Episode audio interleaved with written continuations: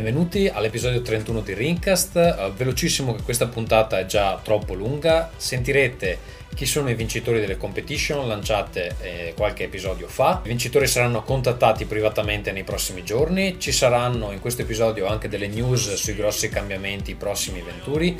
Eh, si tratta solo di qualche appunto in chiusura prima delle rivelazioni vere e proprie che verranno eh, a breve. Inoltre vi ricordo che è uscito da poco Babel numero 18 che trovate come sempre gratuitamente all'indirizzo babel.splinder.com. Babel va scritto con un 3 al posto della E. Andiamo con la puntata, buon ascolto.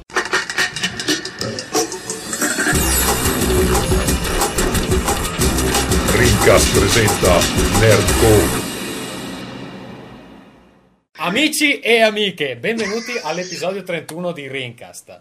Eh, dopo innumerevoli episodi extra, eccoci tornati. Eh, con me ci sono Vito Iuvara. Salve. Sì, aspetta un Con un ritardo impressionante. Poi c'è Ferruccio Cinquemani. Salve a tutti. E Simone Tagliaferri, che, di cui Ferruccio non si ricordava, ma per fortuna questa discussione è rimasta in privato, quindi nessuno di voi lo saprà mai. Salve. Continuo a non ricordarmi comunque. Va bene.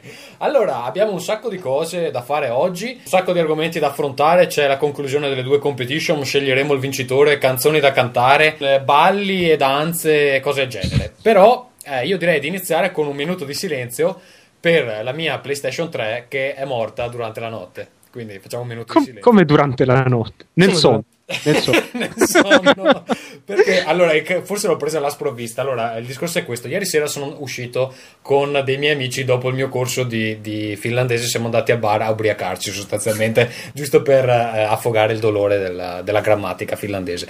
E niente, tornando a casa, eh, poi sono andato a letto direttamente. Solo che mi sono svegliato alle 4 perché ho bevuto troppo. Quando bevo troppo mi sveglio presto. Allora, non sapevo più Co- che cazzo. Cosa, cosa, eh, fermati un attimo, cosa vuol dire ti svegli presto? No, se bevo mi sveglio presto, mi sveglio alle 4. Cioè? Cioè, c'è la reazione più innaturale del mondo, cioè il Sì. tuo fisico è- quando è sovraccarico. Sì, Vabbè. esatto, non so, forse perché è assetato, cosa, non lo so. Comunque sono, E ha vomitato sulla mi sono alzato, ho detto vabbè dai, faccio una partitina a Uncharted e poi torno a letto. Allora la accendo, dopo un secondo schermo rosso e scritto, probabilmente magari lo metto anche come copertina del podcast, ecco scritto errore gravissimo, irreparabile, eh, contattare l'assistenza. Ho provato a accendere e spegnere un paio di volte, ma eh, non c'era modo di ehm, andare oltre la prima schermata, quindi non riesco neanche a tirare fuori i salvataggi e oggi ho portato la roba in assistenza perché... Hai- potevi tirar fuori l'hard disk. No, ma eh, cosa me ne faccio? Non puoi leggerlo da PC. Ho letto, mi sono fatto Sì. tutta una. Guarda, Ferruccio, che cazzo dici? Non ho dormito stanotte, mi sono controllato tutti, tutti, tutti i Ti forum. senti che sei chiaramente fuori di testa. Potevi prendere l'hard disk e metterlo nella nuova, magari. Questa è Esatto, l'idea di Ferruccio. cioè-. Sì, e cosa faccio? Gli consegno una PlayStation senza hard disk? Ma va, ma va. Cioè, Sei in garanzia tu. Sì, io sono ancora in garanzia. Ha 5 mesi la mia PlayStation, è quello il dramma, non è che ha 5 50 anni. Quindi, eh, così va bene. Magari ne, met- ne mettevano uno loro per fare le prove e te la ridavano funzionante. Ma non si invalida la garanzia Guarda, tirando fuori l'hard disk? toccare loro. Mm, Dai, no, se non fai modifica, cioè se è una modifica, non so come si tira fuori, nel senso che... No, è un cassettino, è un cassettino. ah, e quindi Cioè, è liberamente- un... quindi Eh, ma che ne non- so, se magari il problema era nell'hard disk, poi me la ridavano indietro e dicevano "Guarda, che cazzo dobbiamo fare. Va bene, comunque. Seco- secondo me se la toccavi ti disinculavano, quindi hai fatto bene. Eh. Eh, no, il problema è che mi perderò. Vabbè, avevo i salvataggi di un paio d'ore di Uncharted, due ore e mezza, tre forse.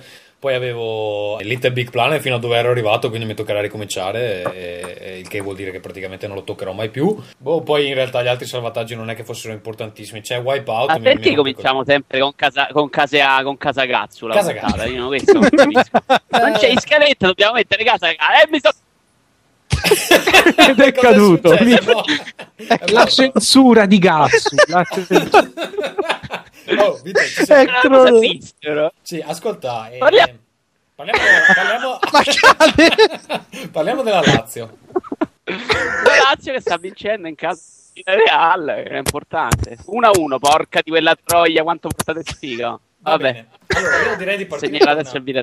il primo, Ah, c'è la argom- porca di quella troia. il primo argomento di oggi. Poi ci lamentiamo con i podcast avversari che sono troppo volgari. Vito, arrivi tu. Allora, io direi, primo Ma argomento. infatti sei tu che ti lamenti. Intanto salutiamo Vito Ma- scompare.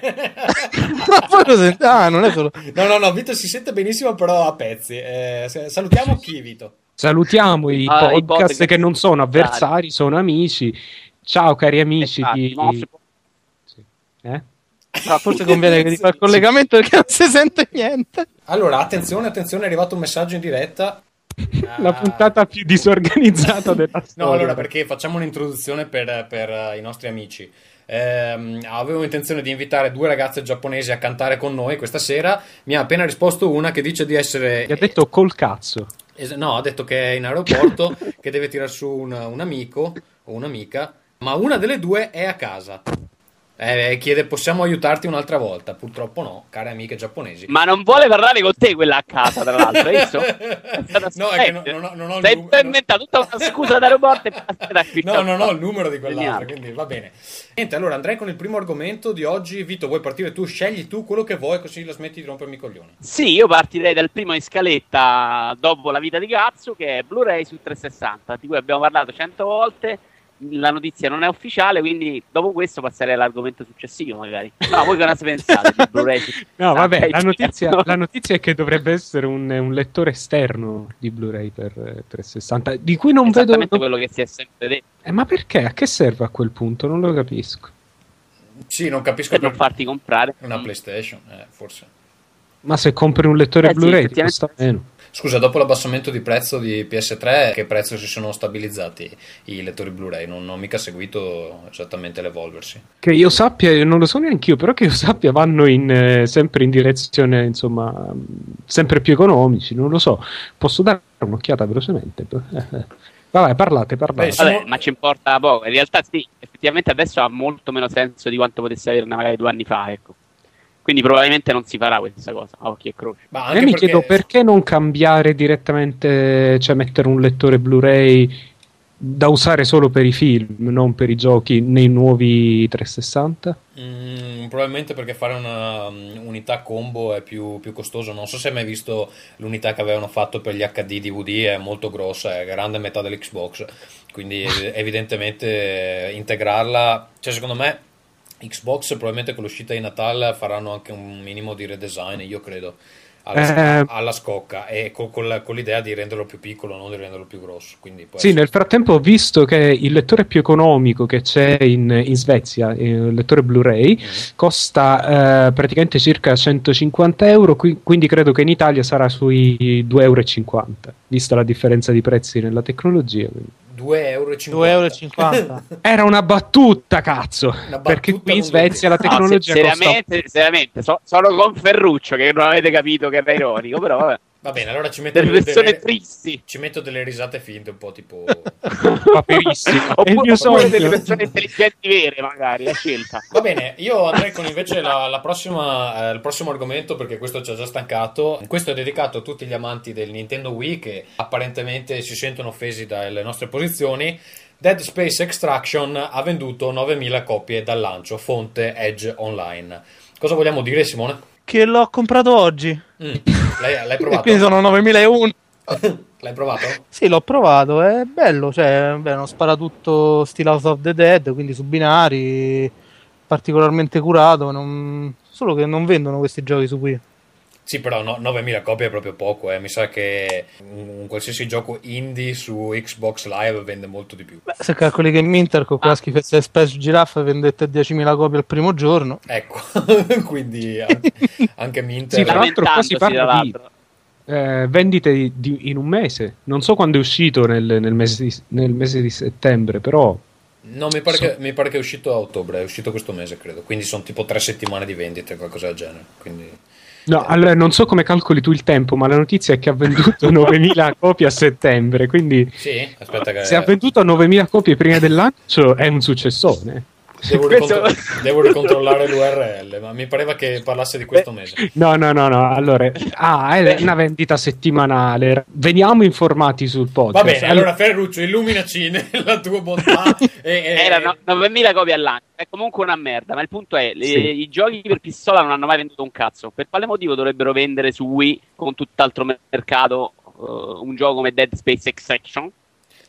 perché è l'unico genere che funziona su sta console. Tra quelli più classici. Eh, È anche vero che quando hanno fatto l'FPS hanno fatto, eh, come si chiama, Eh, The Conduit. E anche quello ha venduto pochissimo, quindi cioè, non è che sono solo i giochi su pistola che, che non vendono. No, tra l'altro appunto credo che la qualità del gioco sia abbastanza alta perché eh, mi risulta che abbia avuto buone recensioni dappertutto, che ah, graficamente sia fra i titoli migliori disponibili per il Wii. Come, come l'hai trovato te Simone?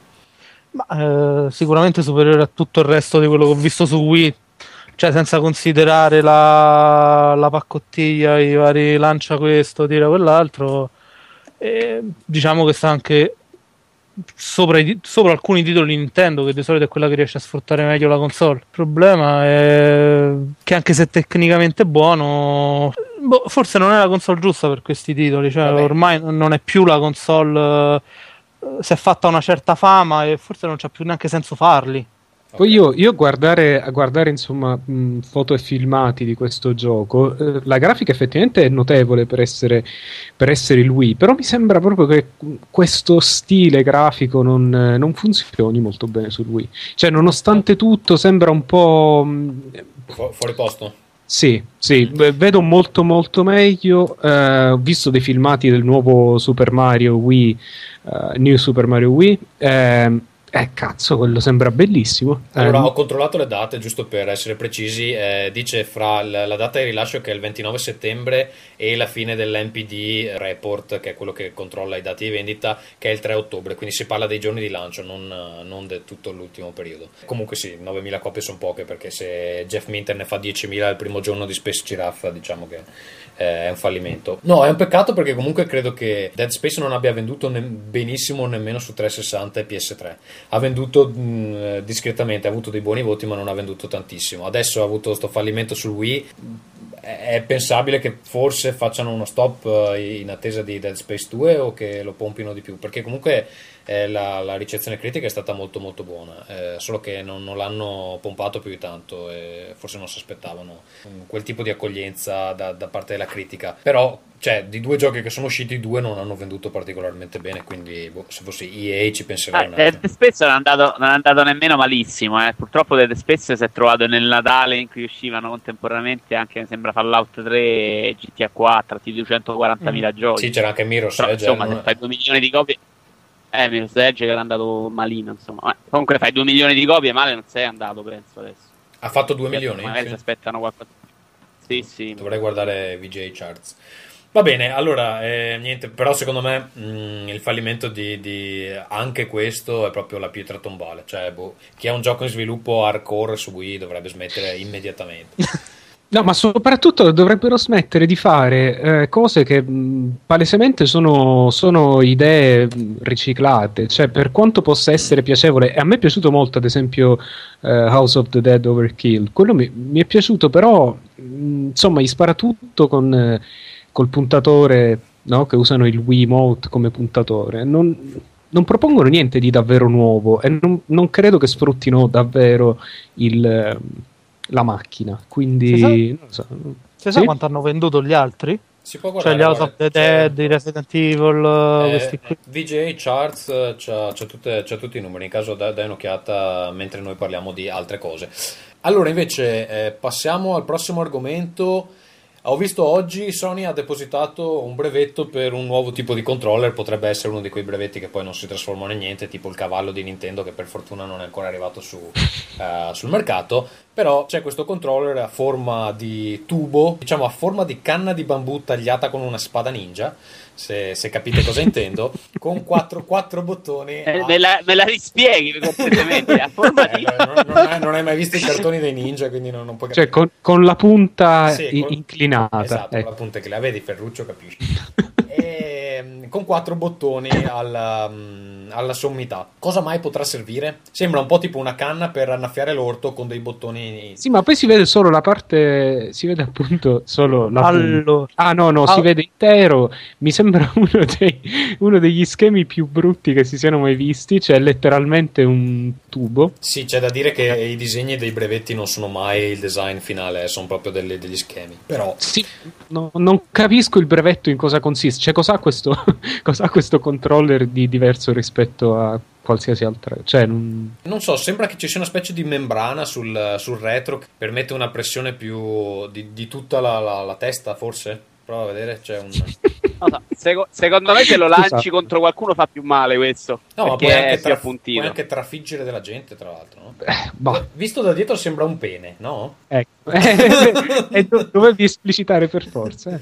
Vabbè. Va bene, Allora, eh, Simone, parleremo vole- di pene più tardi durante la posta. Per tutti questo è avvertimento. Se volete i dati di vendita, ce li ho tutti qui davanti. Allora, Oh, Dead ottimo. Space ha venduto 800.000 copie Bene. su Xbox 360, 700.000 su PlayStation 3 e PC non rilevato. Quindi. Overkill, Ok, non sento. Overkill ha fatto 400.000 copie.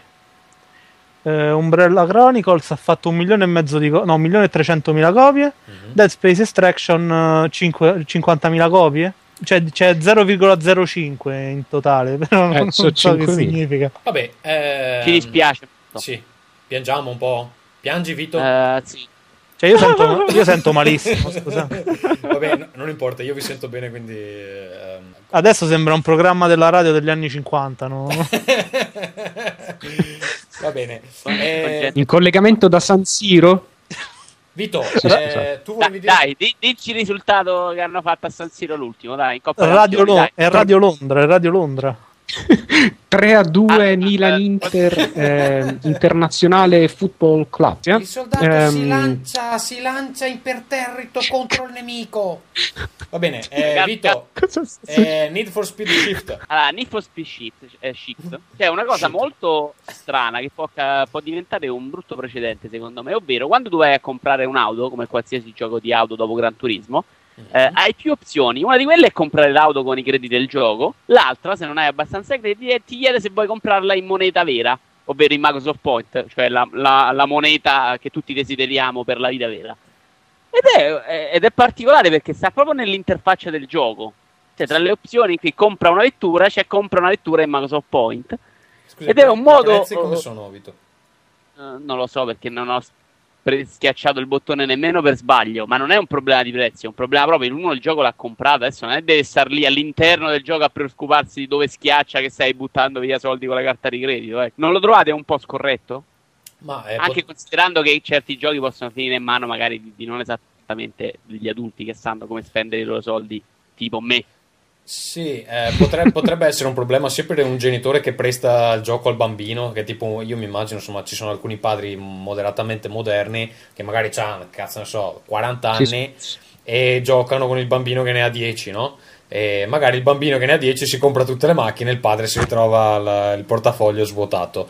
Eh, questo potrebbe essere un problema. Potrebbe essere anche un problema in termini di bilanciamento, nel senso che se ti rendono difficilissimo ottenere le macchine, ti viene più propenso. ehm, È una cosa molto intelligente questa che hai detto, cazzo. Sono sorpreso, è bella.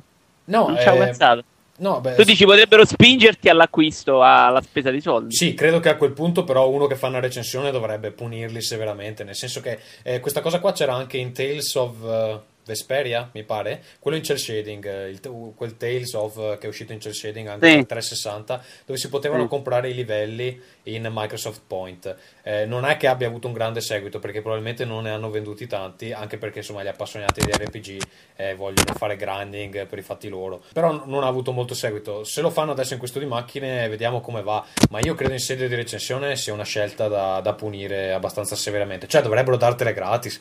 Eh, è quello il discorso. Cioè, dov- dovrebbero essere già tutte sbloccate le macchine. Posso, posso spezzare invece una lancia Dai, spezza su una lancia. questa? cioè, in, in, realtà, in realtà non tantissimo perché sì, come, come Ferruccio, o operazione... la spezzi o non la spezzi. Non è che puoi fare un po' come vuoi.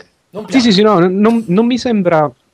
Non mi sembra l'operazione più pulita del mondo, non, pia- non è molto carina come cosa, però eh, è è una sperimentazione per un, per un tipo di, di modello economico che in futuro secondo me vedremo sempre di più. Cioè, eh, sarebbe stato più onesto in realtà se eh, tutto se avessero fatto in un gioco, insomma, compri le macchine, i tracciati, cioè ti danno, mh, non so, un- due macchine, due tracciati gratis, poi ti compri e, e il gioco costa tipo 5 euro e poi ti compri le macchine e i tracciati a parte. Questo sarebbe stato un po' modello economico più onesto. Rock Band Unplugged. Esatto, una cosa del genere, però a prescindere da tutto, è un po' secondo me il modello verso cui si va. Mm, non fatto in maniera così. Sì, Cioè, la appunto, non cosa possono- brutta, vedi, è non- quando. non possono venderti il gioco a prezzo pieno, però se non, non Eh, sono d'accordo con No, Gazzo. Il problema, il problema reale è che siamo ancorati a questo oh, concetto del gioco da sbloccare, quando in realtà Sì. è cambiato completamente il pubblico. Perché se tu Ecco. dai adesso per Pronto? scontato adesso i videogiocatori sono più. Sì, Ferruccio. Sì. Ferruccio sta smadonnando. Ferruccio, Ferruccio, ti sentiamo. Dicevo, eh, se adesso dai per scontato che i videogiocatori sono delle persone adulte, devi, dare- devi anche considerare il fatto che non abbiano tempo per sbloccare l'intero gioco e lo vuole da principio. Sì, non è così che hanno fatto negli ultimi Guitar Hero, che ti danno le canzoni da subito. Te le danno Sì. non nella carriera, attenzione, nell'ult- nel Guitar Hero World la carriera era comunque da sbloccare, ce l'avevi tutte quante, poi sì, nell'elenco per fare le canzoni, sì. Però scusa, Ferruccio, eh, tu che hai giocato a Rock Band Beatles, lì non te le danno tutte subito. Eh, sì, ma, ma la carriera comunque si fa ad ogni modo in ordine, in ordine Però sì, cronologico. in cioè, realtà si ragione sblocca cazzo, il prossimo. così, può andare ehm. Scusa, Vito, Come dicevi? scusa? Dicevo, hai ragione tu, nel senso, anche se ti danno le canzoni a parte, non nella carriera, va bene uguale, se uno non, non c'ha tempo, non infatti. fa la carriera. Sì, sì. Va bene, e Simone invece tu cosa ne pensi? Più che altro, cioè, se li facessero per Street Fighter per sbloccare le icone che fanno schifo, io le comprerei. Sì? Beh, eh, vabbè, l'hanno fatto con i vestitini che una volta te li davano all'interno del gioco, cioè di solito Già. i vestiti Io- extra erano sempre eh, come Ecco, un bonus ora confesso, ho, compra- ho comprato i vestiti di Street Fighter 4. gioco. No. Tutti. Io voglio intanto voglio chiedere scusa a quelle persone che hanno fatto le icone di Street Fighter 4 che secondo me sono bellissime e siamo tutti grandi amici. Ok, potete continuare. No, fanno veramente cagare. Ah, questa Scusa, puntata ma- non, non voglio più farmi nemici. Quindi- Salutiamo le icone, Salutiamo. le icone in ascolto. Salutiamo le icone. Usura o nuovo business model? Mm? Sco- ri- scopritelo su Reeducational Channel. La risposta arriverà nei prossimi episodi di Rincast quando vedremo che influenza ha avuto ehm, questa iniziativa sugli altri giochi di macchine e eh, non. Nel frattempo, Vito, un parere così netto su Need for Speed Shift? Eh, secondo me è un bel gioco. Bel gioco. Peccato abbiano fatto una modalità della terapalla che funziona male. Secondo me, per il resto è anche parecchio sottovalutato come gioco. Scusa, che modalità funziona male? Paraperapalla? La- Dera- derapata. Ah, derapata. Derapata. Sì, equivalente devi fare 100 metri di pista eh, cercando di non far eh, decollare la macchina. Che diventa tipo un aeroplano di S-Combat e tu non riesci più a. È una cosa strana, veramente. Va bene, allora, eh, prossimo argomento, Left 4 Dead 2 bandito in Australia. Non so se la news l'ha aggiunta Ferruccio o Vito. ehm, Ovviamente Vito, Ferruccio non fa un cazzo. Ferruccio non fa niente, effettivamente è qui solo, solo a disturbare e a spezzare lance senza poi spezzarle veramente. E vuoi descrivere? Ah, infatti adesso è caduto anche. Anche a- Eh, in questa puntata neanche ci ascolta, quindi nemmeno parla. Aspetta, lo riaggiungo. Allora, mh, la notizia è mh, Left 4 Dead 2 è bandito in Australia, la motivazione ufficiale, ve la leggo. Left 4 Dead 2 è un prodotto che fa della violenza fantascientifica un'arma realistica. E già qua. Perché gli zombie possono essere considerati come esseri umani infetti da qualche virus. E poiché le uccisioni non avvengono con armi inventate, tipo spade laser, questo lo dico io, ma con l'uso di spade, coltelli e motoseghe. L'adolescente medio, eh, con adolescente, eh, ricordatemi, si parte da 13 a 19 anni, vero? Sì. L'adolescente medio Sì. potrebbe essere affetto dallo spirito di emulazione e provocare qualche atto catastrofico. Tipo di- eh, Che no, adolescenti, che adolescenti ci sono in in Australia. Poi non è che dici faccio una cazzata, no, faccio un atto catastrofico, vado a uccidere mille No, persone. ah, ci avranno paura che diffondono i virus per, per rendere tutti degli zombie, non so, qualcosa del genere. Massacri Questo comunicato assidui. sembrerebbe la parte drammatica della notizia, ma no, la parte drammatica è la risposta di Electronic Arts, che è la decisione presa dagli organi commententi è alquanto bizzarra, soprattutto se si pensa che l'Australia è la terra di una delle saghe cinematografiche più potenti di tutti i tempi, Mad Max. Santo in Dio. C'è che anche, c'è anche- c'è- scusa, c'è anche Mr. Crocodile Dandy, eh? Cioè, ma io- c'è una persona che si occupa de- de- de- della stampa, della rassegna stampa per Electronic Arts, ma puoi rispondere, eh, beh, ma l'Australia fa Mad Max, che cazzo? No, No, no, scusa- Scusate, eh, un intervento. Sì, vai. Non farti la cacca addosso, però con- prima di fare gli interventi ti No, sento una pic- emozionato. Un- Vai. una piccola nota cinematografica. A parte che il, gio- eh, il film è del 79, quindi confronto non mi se- cioè c'ha 40 anni, c'ha, insomma. Puttana. c'ha, vecchissimi, oh, no, c'ha 30 anni. Allora, aspetta, però, 30. aspetta, dice anche qualcos'altro. Dice: Gli adulti hanno il diritto di scegliere da soli cosa giocare. Eh, Sì, il titolo potrebbe essere via dai minorenni invece che bandirlo su tutto il territorio.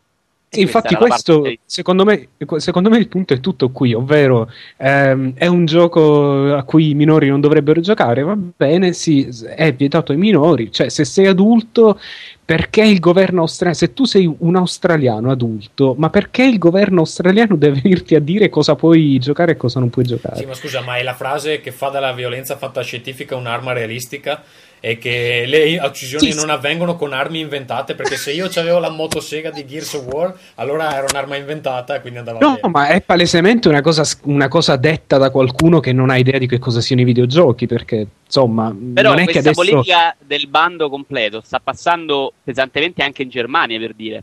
Sì, ma i- Sì. I, tedeschi però hanno dei traumi ancora dalla seconda guerra mondiale. eh, Sì, vabbè, che- sti cazzi, sti cazzi, eh, ci abbiamo tutti i nostri traumi, vabbè. Eh, in, Ita- in che- in Italia mi pare che non che ci siano avuto, grandi, che grandi ci hanno avuto gli zombie, ci hanno avuto gli zombie, ci hanno avuto. No, dico cosa c'entra in Germania che ci hanno avuto il nazismo, noi ci abbiamo avuto il fascismo, in Spagna ci hanno avuto il Sì, ma franchismo, ma non è scusa, che scusa, qua- però Ferruccio, il problema è che noi di, eh, di avere un passato di quel tipo non ce ne frega un cazzo e è sotto gli occhi di tutti. Ai tedeschi evidentemente sta- dà più fastidio e tanto è vero che cosa c'entra con gli zombie? Cosa c'entra L'idea del con piacere zombie? nella è violenza, è esatto, me, è il, è il è- problema della violenza che è, è concepito in due modi diversi nei, nei due paesi. In Germania è un problema, in Italia non lo è e mi sembra evidente eh, da un punto di vista politico e da un punto di vista culturale. O no? Ma per me è ingiustificabile il- l'idea di, di- di censurare una cosa perché si vogliono proteggere gli adulti da se stessi è, è veramente eh, Ma più so, fare il prezzo. questa cosa della censura, cioè ovunque, in tutti i paesi, anche in Italia c'è qualche idiota che dice "Beh, censuriamo tutti i videogiochi perché sono tutti violenti. Il problema è che dovunque però la risposta dell'industria dei videogiochi è spesso sterilissima. Cioè la risposta è non è l'industria, non è mettiamo un organo competente che decide quali sono i videogiochi da vendere ai ragazzi, quali sono quelli da vendere agli adulti e poi facciamo pubblicità di conseguenza. La risposta è spesso stupida come questa. Ma- Eh, ognuno ha diritto di, di, di vivere, di scegliere Sì, vabbè, vuole. però ehm, Vito, io sta cosa non è che mh, la capisco tanto. Cioè, che- so che è una cosa che- di cui sei convinto, ma non- cioè, secondo me il problema, i- i- il, pro- il problema della censura e il problema del vendere i videogiochi ai minorenni è una cosa diversa. Cioè, il problema di- dei minorenni che giocano giochi non adatti a loro, a parte il fatto che è prima di tutto un, una responsabilità degli educatori ed è così anche in, in America dove sono molto stretti su queste cose, cioè Sì, non è che sia vorrei- proibito. Scusa, scusa, Ferruccio, vorrei fare anche una riflessione basata su esperienze personali. I minorenni non cercano altro che eh, avere accesso a tutto quello che è proibito. Io ho iniziato a guardare film porno che avevo boh, 10, 10 anni, 11 anni. E, e- e le- e i, i fratelli dei miei amici alle elementari eh, compravano le videocassette che poi si passavano di, di generazione in generazione. E, mm, non riesco a capire. Alle cioè, elementari? proibire proibire un, un un prodotto violento a un diciottenne è impossibile perché lui già da 8 anni si starà. eh, No, ma a parte questo, a parte questo, proibire- Però, però No, un scusa, conto è renderlo accessibile facilmente un conto è rendergli difficile l'acquisto. Il problema è i videogiochi, nessuno si vuole preoccupare di renderlo veramente difficile l'acquisto ai minorenni. Ed è normale che qualcuno ti dice proibiamolo totalmente. Perché no, ma c'è non è normale. Ma no, ma scusa, questa è la differenza. Questa invece è la differenza. Tu non puoi. Questa è la, eh, in realtà, questa è sempre stata la eh, giustificazione di quelli che facevano le censure, cioè pure ai tempi dei libri proibiti. L'idea era che non puoi mai sapere in che mani va. Quindi lo proibiamo eh, del tutto e basta. Questa cosa non ha, eh, dal punto di vista logico, non ha alcun senso perché il, il problema di, eh, di cosa finisce in mano ai bambini è un, è un altro problema, però a prescindere da tutto, da tutto, il governo non può venirmi a dire, siccome non sappiamo come fare per fare in modo che i bambini non accedano a questa cosa, tu non puoi accedere perché... No, io non ho Non- detto quello. Io ti dico, il governo, siccome non vede nemmeno la differenza tra videogiochi per bambini e videogiochi per adulti, perché quelli che fanno questo tipo di censura sono gente che non sa nemmeno che esistono videogiochi per bambini o videogiochi per adulti. Sanno che esistono videogiochi, quindi sono cose per bambini, quindi se sono violenti vanno proibiti. Questo è il ragionamento del Eh. governo. i- i- i- il mercato dovrebbe cercare di differenziare, di far capire questa differenziazione tra videogiochi per bambini o videogiochi per adulti. Se fai passare quel concetto, poi puoi dire no. E- e Ci stanno videogiochi che non possono giocare i bambini altri che invece possono giocare. Guarda, io non- io non Sai so, cosa? io- In effetti, eh, ma in effetti è vero, io non, non credo di avere mai sentito un, eh, una risposta di una eh, software house che dicesse ehm, è vero che il nostro videogioco è violento, ma, non, ma è, di- è, ehm, rivolto strettamente a un pubblico adulto, quindi collaboreremo per fare in modo che non finisca in mano ai bambini. Forse questo sarebbe l'approccio giusto. non- Ma Guarda, perché io- non è io- quello io- che fanno. Scusa, Ferruccio. se Vito, Fallout 3 Vito, io, io non credo che, ehm, che un approccio che proibisce per legge l'accesso eh, possa avere eh, alcun tipo di successo. E lo vedo qui tutti i giorni quando per esempio eh, qui è proibito l'alcol, vendere l'alcol ai minorenni, anzi anche f- fino, a, fino a 21 anni, non mi ricordo, cioè eh, qual è la soluzione? Che eh, quando non possono farselo comprare da qualcun altro, se lo fanno in casa. Quindi è, è talmente ridicola questa pro- proibizione. Cioè, eh, il, il fatto che i bambini non debbano Sì, avere fra l'altro accesso con risultati, con Sì, risultati pe- catastrofici. peggiori, perché ho sentito di quelle storie di gente che, che, che ubriaca col, con l'album, eh, sì, scusa, con l'alcol Sì. fatto in casa che, che succedono dei disastri. Ma, eh, Ma- e- e la, la cosa è che serve eh, un eh, tipo di educazione culturale al perché certi giochi sono adatti ad un certo pubblico e certi giochi sono adatti ad un altro. Un po' come i film, cioè uno può alla fine eh, becca- ehm, vedere un film che non è adatto alla sua età, può se vuole, in genere non gli conviene perché probabilmente eh, ci sono dei contenuti che non, che non sono adatti suo, Sì, alla di sua solito età. c'è un- motivo, infatti, però non so, questa proibizione obbligatoria secondo me non funzionerà mai perché non fai altro che spingere la gente a cercare in tutti i modi di avere accesso a del materiale che magari normalmente non ne fregherebbe più. Quindi so- non sono Posso, dire- Sì, vai posso intervenire un attimo? No, eh, secondo me il problema è di due tipi. Uno, come vengono considerati i videogiochi in generale, nel senso che comunque sia un- una motivazione del genere per censurare un film non sarebbe mai stata partorita. Cioè, nessuno avrebbe mai detto nel film ci sono armi Insomma. realistiche. Adesso no, non so se c'è qua Ah, ancora oggi no. qualcuno. A oggi no, prima si censuravano anche per eh, che si vedeva una calz- un reggicalze, però a Sì. oggi nessuno censurerebbe perché ci sono l'uso di spade e coltelli e motoseghe reali. E questo ci dice anche come vengono visti ancora i videogiochi nella stessa Australia, che ci sembra chissà quale faro della, come dire, del- dell'apertura mentale. E seconda Sì. cosa, A me, a me mi, Insomma. mi mi fa venire in gli, mente per gli solo... inglesi non è così la terra di Troia e delinquenti. Australia. Esatto. Io c'ho quell'idea lì. ma A me vengono in non... mente solo i coccodrilli, un po' di deserto e un forse po' rispetto all'Italia, insomma, non è dei ragni grossi. Ma insomma, Va bene, Ma insomma, in Italia comunque- siamo talmente menefreghisti che alla fine eh, siamo proibizionisti in Seconda tutto cosa-. Seconda cosa, lo stesso Vabbè. tenore è lo- la risposta. Cioè, la risposta è di un'ottusità mostruosa.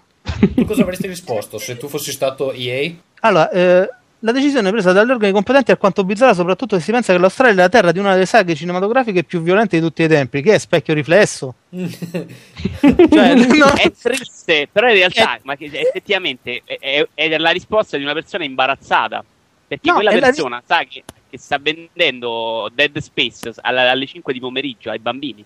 Cioè, lui lo sta vendendo ai bambini, quindi deve, deve difendere la sua posizione che Dead Space è per adulti quando sa benissimo Ok, che lui eh, no, intanto è mercato- Left 4 Dead. mettiamoci, mettiamoci un più 18 No, in generale, voglio dire, mettiamoci un più 18 sopra e abbiamo risolto il problema di a chi lo stiamo vendendo.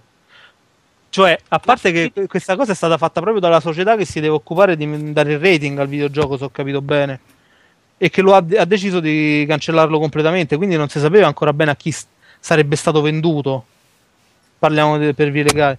E seconda cosa, No, ma io parlavo della risposta di Electronic Arts più che l'altro. Non è, non è una questione venduto. Per, per chi propone la censura sui videogiochi, non c'è un- una, variazione di, una variegazione di pubblico. Esiste il videogioco e esiste il videogioco per i bambini. Tra l'altro io ho una domanda. È Left 4 Dead 2 bandito in Australia, è l'uno? E che Eh. domanda intelligente che hai fatto. No.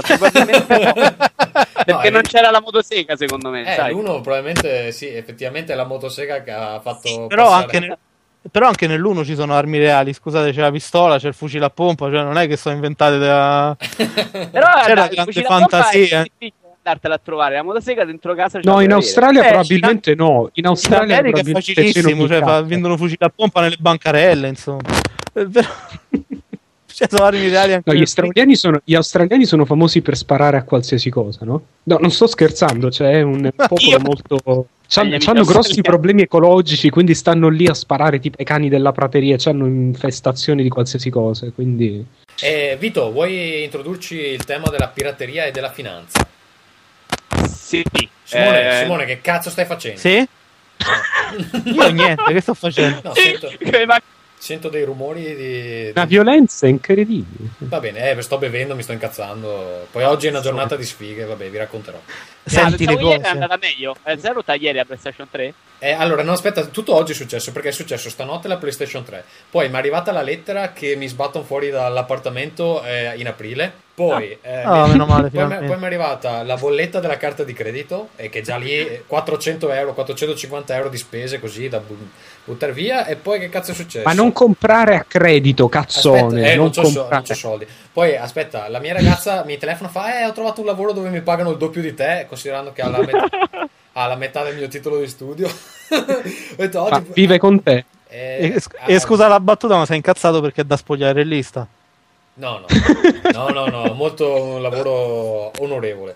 E No, la- scusa, scusa, ma eh, eh, eh, vivete assieme? No, però vivremo assieme perché se mi sbattono fuori dal mio appartamento. Allora che, allora che ti incazzi a fare? No, è Meglio. perché a me piace, cioè, io abito proprio in centro, quindi vabbè, mi, romp- mi rompo i coglioni. E poi cos'altro? Ho perso l'unico autobus che dovevo riuscire a prendere oggi per incontrare un mio amico, quindi vabbè, è proprio una sfiga. Adesso mi esploderà il Mac, probabilmente.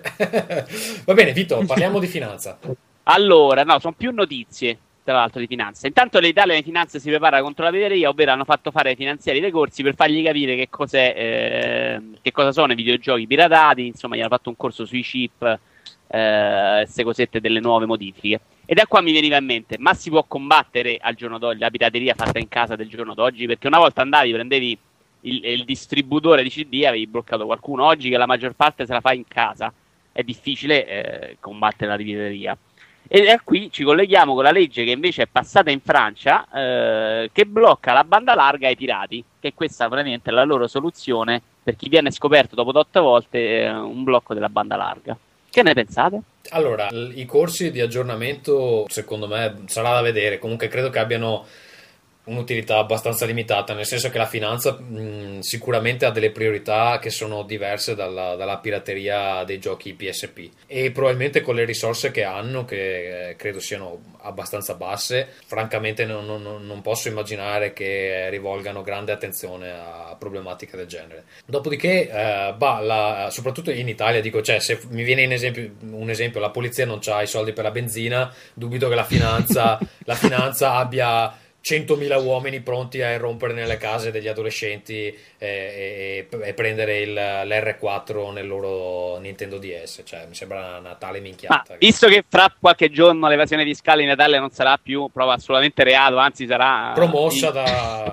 dallo Stato, probabilmente i finanziari dovranno fare Eh? qualcos'altro e si butteranno tutti sulla pirateria. Vabbè, Questa lì. può- può essere. Adesso che lo scudo fiscale ha risolto tutti i problemi di evasione, niente, invece, ma quella legge francese eh, sarà da vedere. Dicevo prima in privato agli altri che ehm, secondo me avranno un contraccolpo politico non indifferente, nel senso che li sfido a trovare un, um, una persona giovane eh, disposta a votarli dopo aver approvato una legge del genere e, e se le trovano boh, saranno il 3% della popolazione eh, studentesca francese per dire E- Qual è stata, no, ditemi, secondo voi però, qual è la, la soluzione contro la pirateria? No, e credo, scusa, aggiungo solo una cosa, credo che sia incostituziona- incostituzionale, cioè nel senso hanno fatto la legge, però eh, non è che eh, rimane lì per sempre, a un certo punto verrà valutato se ehm, appunto avere accesso alla banda larga è un diritto fondamentale oppure eh, no. E considerando posso come, lanciare- si, come si stanno muovendo altre nazioni, dubito che questa legge possa rimanere in piedi più di tanto.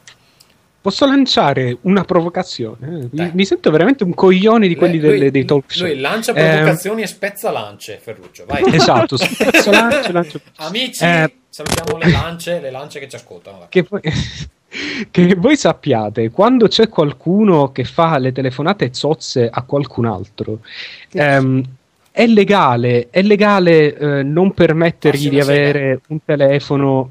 No, quello è sempre legale, grazie a Dio. È legale impedirgli di avere un qualsiasi tipo di contratto telefonico. È tornata la- l'armonica. È sempre, è sempre proporzionale alla quantità di alcol che Tommaso beve. Eh, Sì. Come si passa una certa soglia arriva l'armonica. Poi quando cantiamo tiro fuori anche la chitarra, ve lo dico così in No, per- anteprima, amici Ferruccia- da casa. Ferruccia ha chiesto una cosa eh, che non, non è stupida, quindi stupiamoci. No, ma io... Però, che, che ne Oh! pensi? No, ascolta... No, eh, ma rispondete, cioè, che, che voi sappiate, Ho è chiesto a legale? Simone di rispondere. No, che io sappia non, non- non c'è mai stata una sentenza No. del genere. Ma non ho capito la- mm, il paragone. Scusa, rispiega. Perché sei un cazzo di ubriaco, per questo. Eh, eh, dicevo, se- Dato che viene considerato un servizio molto importante come il telefono, non è possibile, eh, insomma, non è possibile sospenderlo neanche quando si commettono dei reati tramite quel mezzo. Quindi mi Ricordo- chiedo, Mi ricordo che però una volta Sì. l'FBI ha interdetto l'accesso al telefono a, a tipo un mega hacker bambino. Non so, era- girava questa storia che c'era questo mega Non hacker. ti sta ascoltando, Ferruccio, non ti sta ascoltando. No, no, Rispondi, fonti confermate, eh? Fonti confermate. Una volta ho in Sentito che dove il possesso di un'arma è un diritto costituzionale, se ammazzi qualcuno te la levano, penso, il possesso dell'arma. E qua t'ho Eh, fregato. sì, ma perché là fai un reato penale, ammazzi una persona e ti tolgono un- i diritti civili, non sei più un essere umano per loro, insomma, hanno quel sistema lì. Ma là si tratta anche dell'incolumità delle persone, cioè non, non credo che sia la stessa cosa di scaricarsi l'ultimo album di Britney Ok, Spears. Se passo l'opposizione, è giusta. Eh, Simone, tu cosa ne pensi? C- cerchiamo di far sta zitto cazzo, che secondo ti spiega cazzate. Simone, vai tu. Simone, Ma se- Simone se la smetti parla, di- però. Però, eh, esatto. Mi sentite? Sì, sì, ma non, Sì, vai, non Simone. accoccolarti sul microfono, non fare eh, atti osceni. Assi e 10. Porca troia, No, vai. ridevo semplicemente. Ma ci provano, ma secondo me non riuscì. Sarà il solito buco nell'acqua, anche perché purtroppo le leggi non tengono mai in considerazione poi come è fatto internet. Comunque sia. mm, Ma io guarda, scusa, Sì, mi, mi- mi viene- un Ci avranno, una sommossa, ci avranno una sommossa popolare dei ragazzi. Ma Insomma, sì, ma scusa, no? ma al di là dei ragazzi, tu, allora, nell'azienda dove lavoravo io prima, la gente si scaricava i CD al lavoro. Io mi immagino che questi qua bloccano un'azienda perché un dipendente un giorno si, de- si decide di scaricarsi un CD o scaricarsi un programma pirata perché il suo capo non ha voglia di pagare le licenze. E Cioè, vabbè, dai, No, ma- a controllare. no, ma-.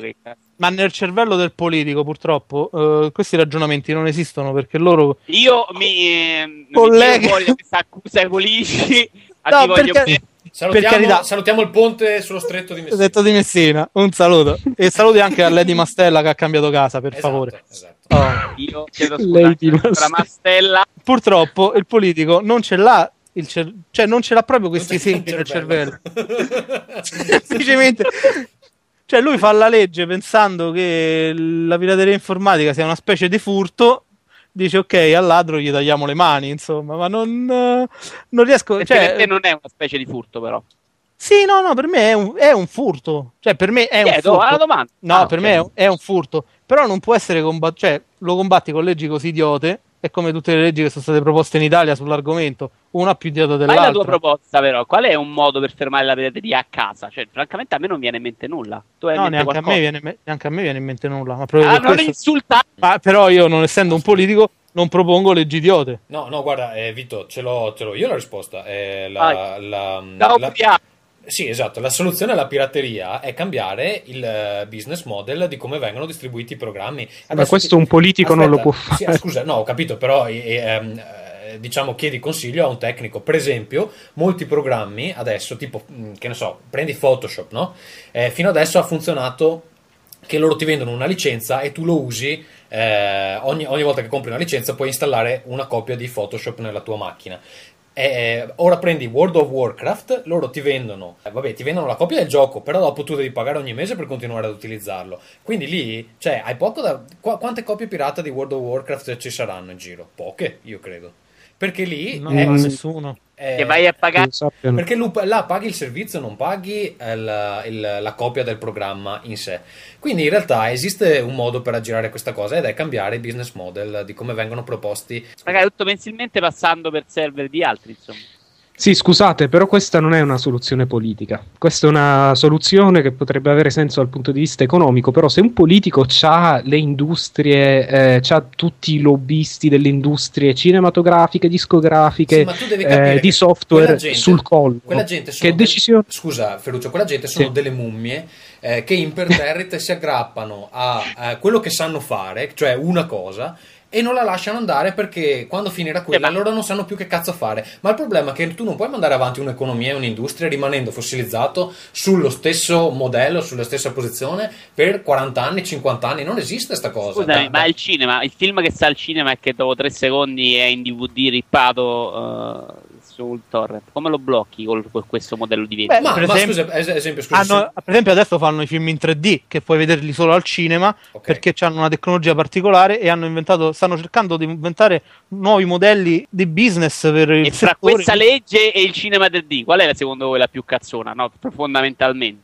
Tra No, vabbè, c'è anche il fatto, 2D. scusa Vito, c'è anche No, il fatto che i, i film adesso escono in noleggio molto prima, quindi anche questa è una, un- una cosa che scoraggia in qualche modo la pirateria o Scusa, comunque tra riduce. Vito, una, Eh. una prima cosa che mi viene in mente, se mi facessero pagare, che ne so, 20 euro di abbonamento mensile per vedere tutti i film al cinema che voglio vedere e vederli direttamente sullo schermo del mio computer, io li pagherei 20 euro al mese per guardarmi tutti i- i film che sono fuori al cinema adesso. Senza, Eh, vabbè, senza grazie al cazzo. Eh, eh, eh, uccidono. eh, Ah, ho capito, però appunto eh, facevo la domanda quando ab- abbiamo fatto il podcast con multiplayer. Eh, c'è qualcuno a cui frega ancora dei venditori di carrozze eh, dopo che hanno introdotto le auto? No, chi se ne incula? Cioè, a un certo punto basta. No, però scusa, io non voglio, io non voglio vedere i film del cinema sul mio Ho schermo. capito, se, se non vuoi vai al cinema, ma non capisco perché le due cose non possono co- mm, coincidere. Nel senso, mm, perché non so come. pagare Sì, vai. casa in buona qualità col cazzo che va al cinema. Già non ci va adesso, figurati se gli fai scaricare il film. Ma non, ma non è vero perché andare al cinema è un'esperienza sociale. Poi, appunto, c'è, tipo, ci sono i film in 3D. Se vuoi vederteli, te, li- te li vai a vedere al cinema. Eh, Scusate ragazzi, stiamo divagando. Sì. Il, punto è, Ah. il punto è, dal punto di vista politico, se una cosa è illegale, no? Eh, quello che, Eh. che fanno è tentare di, eh, di proibirla e perse- eh, insomma, perseguire, perseguitare chi eh, fa quella cosa. Adesso il punto è eh, bloccare la connessione internet è una cosa lecita perché il discorso in realtà è questo qui, cioè la connessione internet è un diritto, si parla addirittura di inserirlo fra i diritti fondamentali dell'uomo. Eh, è un diritto visto che fa riferimento al diritto di informarsi? Questo credo che sia il nodo legale che c'è in, Se tu in mi, Francia. mi lasci un ISDN e mi togli la banda larga, io posso informarmi e non posso scaricare, però. Perché, perché mi togli il diritto? Sì, ma, Sì, eh, ma- scusa, il tuo, un- il tuo informarti è tipo scaricarsi le email di minchiate. Però eh, c'è gente che con internet ci lavora e un ISDN vuol dire rovina economica per la sua azienda. Cioè, io. Eh, non sca- Ma non io stesso, per esempio- però, perdonami. eh, non è che Io per esempio non, eh, non potrei più lavorare perché devo spedire grossi file eh, Esatto, esatto. alle persone per cui lavoro e col 56k o gli SDN non Cioè, potrei. uno insomma. che deve aggiornare un sito di lavoro è, è morto, non può fare più niente, capito? Lo Eh, scarica. il punto è che è come, se fisica, ti to- è come se ti togliessero il diritto a ricevere posta o a mandare posta. È una cosa abbastanza pesante. Cioè, Ma mh, ti tolgono, non lo so, esempio, però- quando fai una cosa con la macchina, ti tolgono la macchina. La gente che lavora con la macchina, uguale lo mettono nei guai. Ma se sei stronzo, non, non ti fai togliere la patente. Cioè, non- Sì, Ma ma, non c'è un diritto però. a guidare la macchina. Ti tolgono... Beh, ci dovrebbe essere, Guidare però. la macchina non è un diritto. Tra i due banda larga e guidare la macchina, siamo lì, eh. Eh, ho capito, ma se io scarico un film non ho ammazzato qualcuno, se vado addosso a qualcuno con la macchina e mi tolgono la patente, anche La patente perché- te la tolgono, te la tolgono anche prima che hai ammazzato qualcuno. Tipo adesso fermano stasera casa. Grazie al cielo.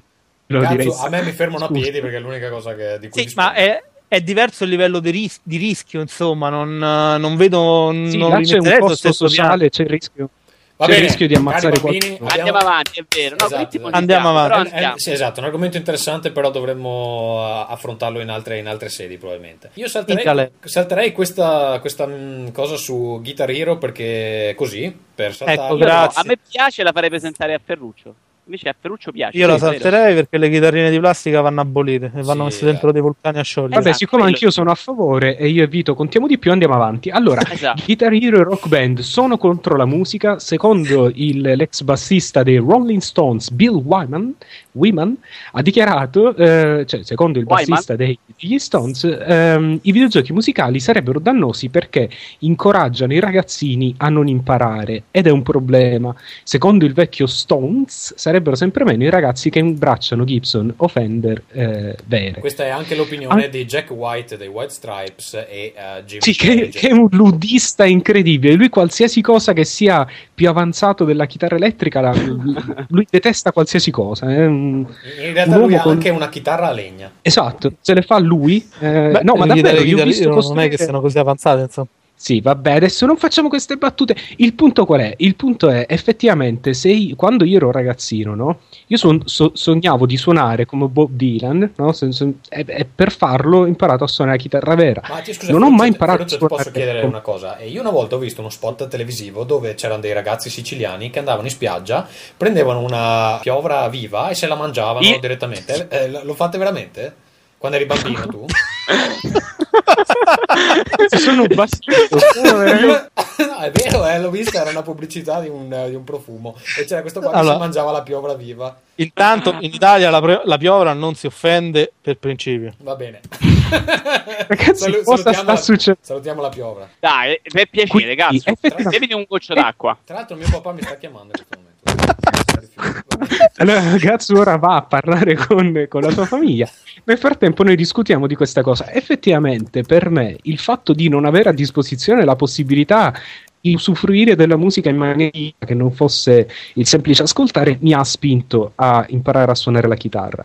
Quindi, forse, non lo so, a me sembra una cazzata, eh, però può essere, cioè, secondo me, giochi come Guitar Hero e Rock Band fanno solo bene, soprattutto a rock, che insomma, non fosse per queste cose, sarebbe probabilmente in un periodo molto, molto, ehm, molto in declino, soprattutto nei ehm, fra i giovanissimi, insomma. Che Ma ormai in realtà, secondo me è vero che, che un po' li può allontanare i, i ragazzini dalla voglia di Però imparare. appunto, sì, forse c'è questo. Però magari non dalla voglia di ascoltare, eh, perché c'è un sacco di gente che scopre delle band che magari non, non avrebbe mai. No, sentito. voglia di ascoltare, no, anzi, anzi, probabilmente hanno trovato un nuovo mh, business di vendita che, che funziona meglio del loro in questo momento, eh, perché sento Sì, gente anche perché che ci sono compra- ragazzini che, sì, che, sono, che conoscono band eh, insomma, importanti del passato grazie a questi giochi. Quindi, insomma. Ma poi lì le vendi le canzoni, un CD non lo compra più nessuno, le canzoni così le stanno scaricando, quindi No, da quel punto vedi. di vista funziona. Però il problema è vero, forse i ragazzini non suonano più chitarre, ma è un problema che non suonano più Gibson Fender? Cioè lo dico io da, che ho suonato la fisarmonica e quindi sono un musicista serio anche io. Per la, Gib- No, ma il punto, per la Gibson il la punto è che sì. Il punto è che Eh? effettivamente per Anch'io sono un musicista serio. Il punto è che per, per avere dei risultati decenti con la chitarra devi stare lì per eh, tipo un anno a fare quelle tre note, no? tentando di, di sviluppare un po' di manualità. Almeno è stato così per me, che sono una pippa. Hai fatto da risaputo, solo, tu non però- sei andato a studiare. No, no, non ho mai Sì, ma studiato. Però ancora le chitarre, cioè suonando la chitarra si rimorchia, sempre, quella è una buona- sempre un'ottima. Sì, ma è In, in difficile realtà la imparare. leggenda è che quello che suona la chitarra è quello che guarda gli altri che trombano, però... Sì, Che posso dire che è anche abbastanza vero, però. eh, no, ma a parte tutto, è un grande impegno imparare uno strumento, è un grande impegno e non dà quel tipo di eh, soddisfazione immediata che ti può dare, insomma, imparare, cioè ti ci metti là con Guitar Hero due ore al giorno, in due mesi sei un mostro. Se fai la, la stessa cosa con la chitarra, riesci a fare il Mi in due mesi, insomma. Però ecco, magari a forza di giocare a chitarrina a qualcuno viene più la voglia di suonare. Insomma, a me sembra che poi il problema dell'allontanarsi dai strumenti in generale sia pure che è cambiato proprio il modo di, del mito del musicista. Ecco, cioè fondamentalmente negli anni 70-80 c'era Grazie al qualche bel soggetto che guardavi con ammirazione. Adesso c'è tutte queste macchiette pop che veramente fanno venire la voglia di andare a suonare chissà cosa. Sì, eh. c'è anche il Eh, fatto- Vito dipende anche un po' dall'ambiente che frequenti. Cioè, quando, quando io ascoltavo heavy metal, uno su due di quelli che ascoltano heavy metal suonano, perché comunque è un ambiente che ti spinge molto al tecnicismo. Eh, ma nell'heavy metal avete ancora questi gente che mangia pipistrelli, queste figure brutte. insomma. Poi c'è, c'è- c'è anche, c'è anche un look un po' che è rimasto ancorato agli anni 80, però... e che per voi sono un po' miti, ecco. Francamente, un ragazzino che comincia a suonare perché sente, non so, ditemi il nome di un idiota, eh, non lo so. Come si chiamava Laura- quella, quella band, la, la peggior band che mai, mai trovata? I No, non era Cyanide, eh, Cyanide. Cyanide. Vabbè, una roba... Ah, Broken Side. Ad- Adesso, adesso li cerco Broken perché sono veramente il peggio che io abbia mai visto. Comunque, vabbè... Eh, qui- ma- chiediamo il scusa. fa- Sì. Scusate ragazzi, rimane il fatto che eh, caro, caro chitarrista, caro bassista dei Rolling Stones, caro signor White Stripes, allora è dal, più o meno da metà anni 90 che eh, la musica rock non è più non è più mainstream, cioè se tu accendi MTV, non so come in Italia, però in, in altri paesi del mondo accendi MTV, non, non becchi una canzone rock neanche a cercarla col lanternino. Ora, eh, a parte tutto che possa essere, sì, magari i ragazzini non sono invogliati a imparare la chitarra, il rock in situ- era in una situazione così, cioè era così veramente lontano dai, eh, dai ragazzini, che poi sono il futuro, quelli che in futuro dovrebbero reggere l'intero baraccone, eh, era così lontano dai ragazzini che un- una cosa come Guitar Hero, Rock Band non può che fare bene a questo punto, credo. Ok, Simone, tu che ne pensi? Devo fare cazzo oggi, che lui non è in Io condizione. penso, eh. sono perfettamente d'accordo Sì, io, sto, con io sto Ferruccio. cercando il nome di questa band oscena che devo assolutamente consigliare. Sono perfettamente d'accordo con Ferruccio, con l'unica differenza che metterei l'opzione che le chitarre esplodono quando il giocatore sbaglia. Ma, Scusa, O danno una scossella per per le sì. chitarre, non so, O danno una scossella. Più heavy metal. Eh? cosa hai contro le chitarre? Spiegati. Niente, assolutamente. Non, non- Puoi far morire tutti quelli che suonano. Perché, perché per i miei gusti sarebbe allora, allora o sono ragazze allora suonano in mutande e mi Pronto? piace pronto? Pronto? pronto? Amici? ho detto ragazze in mutande è caduto il podcast ci sono qualche ho detto No, o, vai sono, avanti, o sono ragazze in mutande che suonano e mi piace se sono ragazzi esplode la chitarra e mi diverto lo stesso Eccoli, eccoli, Parlo- aspetta, li ho trovati. Broken Side. Vi prego, cercate un video. Ah, Bro- Broken Side. No, ma metti, metti eh, 30 secondi della loro bellissima canzone come si aspetta, aspetta, aspetta. chiama? con tutte le X, Eh, come devo si staccare chiama? un attimo le cuffie, quindi sentirete male. No, no, no, la metti dopo quando fai editing, Ah, dai, non rompere i Allora, attenzione, 30 secondi di Broken Side. Walking to the club looking kinda sexy now. I see these shorties in the corner, they started making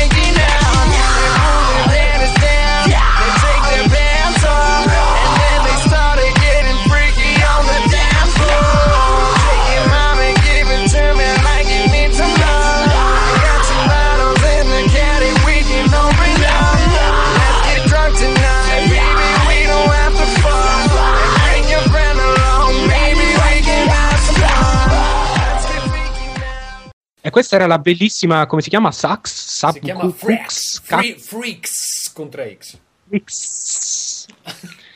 Il gruppo peggiore mai apparso Aspetta che sulla eh, terra. Vito, Vito è caduto. Io intanto ho finito il whisky, però non so se mi sentite. Vito, Cioè, ci senti? Va bene, eh, f- intanto che Ferruccio va a prendersi un altro po' di whisky, ehm, Vito, vuoi parlarci degli, interno, dei- degli interni dei... dei- Scusa, Simone l'ha data la risposta? No, Ah, no, sì. dai, la risposta. Stava dando una risposta Va bene, seria. Simone, di, di dare una risposta.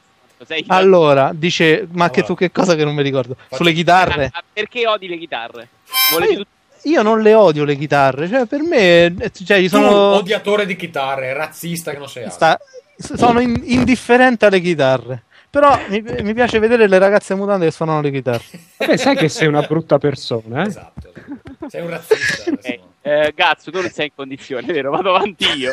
Preferisco le batterie Vai, vai. Allora, giocando a Need for Speed Shift, che ha eh, la più bella visuale interna del gioco di auto mai provata, anche migliore di quella di Project Gotham Racing 3, eh, ed è anche usabiliss- usabilissima, eh, mi è venuto in mente, siccome non- poi alla fine non l'ha usata nessuno, eh, anche in Dirt, che era molto bella da vedere ma molto brutta da giocare, mi chiedevo, tutte queste cose che fanno in più, tipo tutte le visuali interne per tutte le auto, che ormai è diventata una cosa mm, fissa nei giochi di auto, ma servono veramente? Cioè non è una spesa inutile? Sì, Sì, Aumento, anzi, faccio, rendo un po' più specifica la domanda. Ne- Anche in altri giochi ci sono questo tipo di problemi. Mi ricordo un bell'articolo di Cangialosi, credo, su videogiochi che parlava de- di tutte le immagini che erano state create per Bioshock. Sì, Eh. ma questo, eh, questo è un problema che c'è soprattutto in alcuni generi che hanno un, un po' di problemi a, proporre qualcosa di diverso come i giochi di guida, va a finire che ci sono delle, delle cose che nascono come, come roba per stupire, come può essere la visuale interna, senza che effettivamente ci sia sto bisogno enorme di avere la visuale interna e va a finire che diventano delle caratteristiche che tutti devono per forza mettere, altrimenti il tuo gioco sembra vecchio.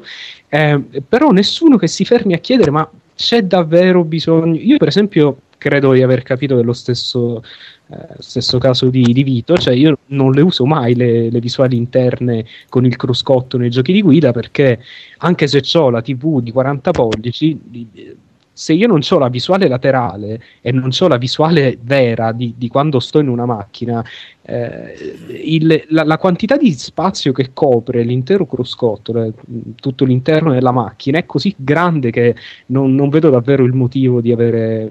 Guarda, non, mi dà quel coinvolgimento in Si più. usa abbastanza bene perché ha pure una porzione di visuale laterale.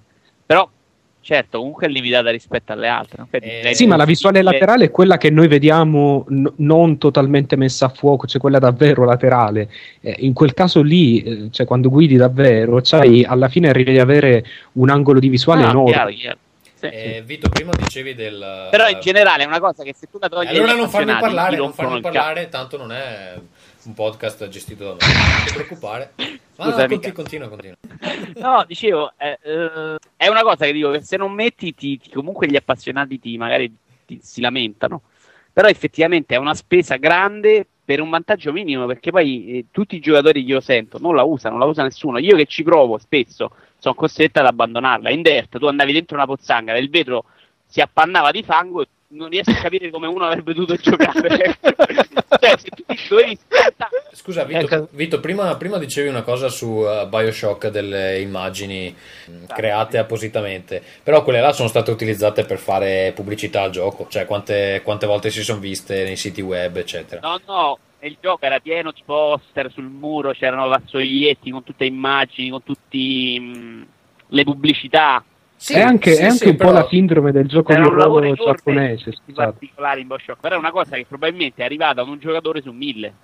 Ha non, lo so, a, a me sembra Vabbè. che ci hanno fatto un tale numero di articoli su quei poster che alla fine hanno avuto il loro, eh, la loro Eh, utilità. Però fondamentalmente servivano anche a creare l'atmosfera generale, insomma, anche se non, non davi il poster in particolare, comunque davano un'impressione guardando le ambientazioni che sarebbe stata diversa se non ci fossero stati, probabilmente. eh. Questo però, questo però, secondo me, allargando un po' il discorso, rientra nel problema di moltissimi videogiochi e forse è per, per la relativa immaturità del- dell'industria, del mezzo in sé, eh, ovvero il fatto che c'è un po' di, c'è un po' di bulimia nei videogiochi. Gol! Cioè- Ah, ti ho vinto! Ok. lo, ha- lo ha detto, lo ha detto col tono di uno che stava venendo, ragazzi. È segnato, no, nemmeno troppo, però sì, sono contento. Eh Vai, no, ma hai detto, eh, la vinto! Perché era finita, era già al novantesimo, non me l'aspettavo. vai. Un multi-orgasmo Vabbè, in diretta, vai. e dopo questo bel momento dicevo eh, che, che è un po' il problema dei videogiochi che sono un po' bulimici. C'è questa cosa si vede anche nei giochi di ruolo no, di mettere 250 quest no, side quest o il fatto di mettere 300.000 mosse diverse. Poi, poi stiamo là Mille personaggi in un picchiaduro di cui 15 sono uguali.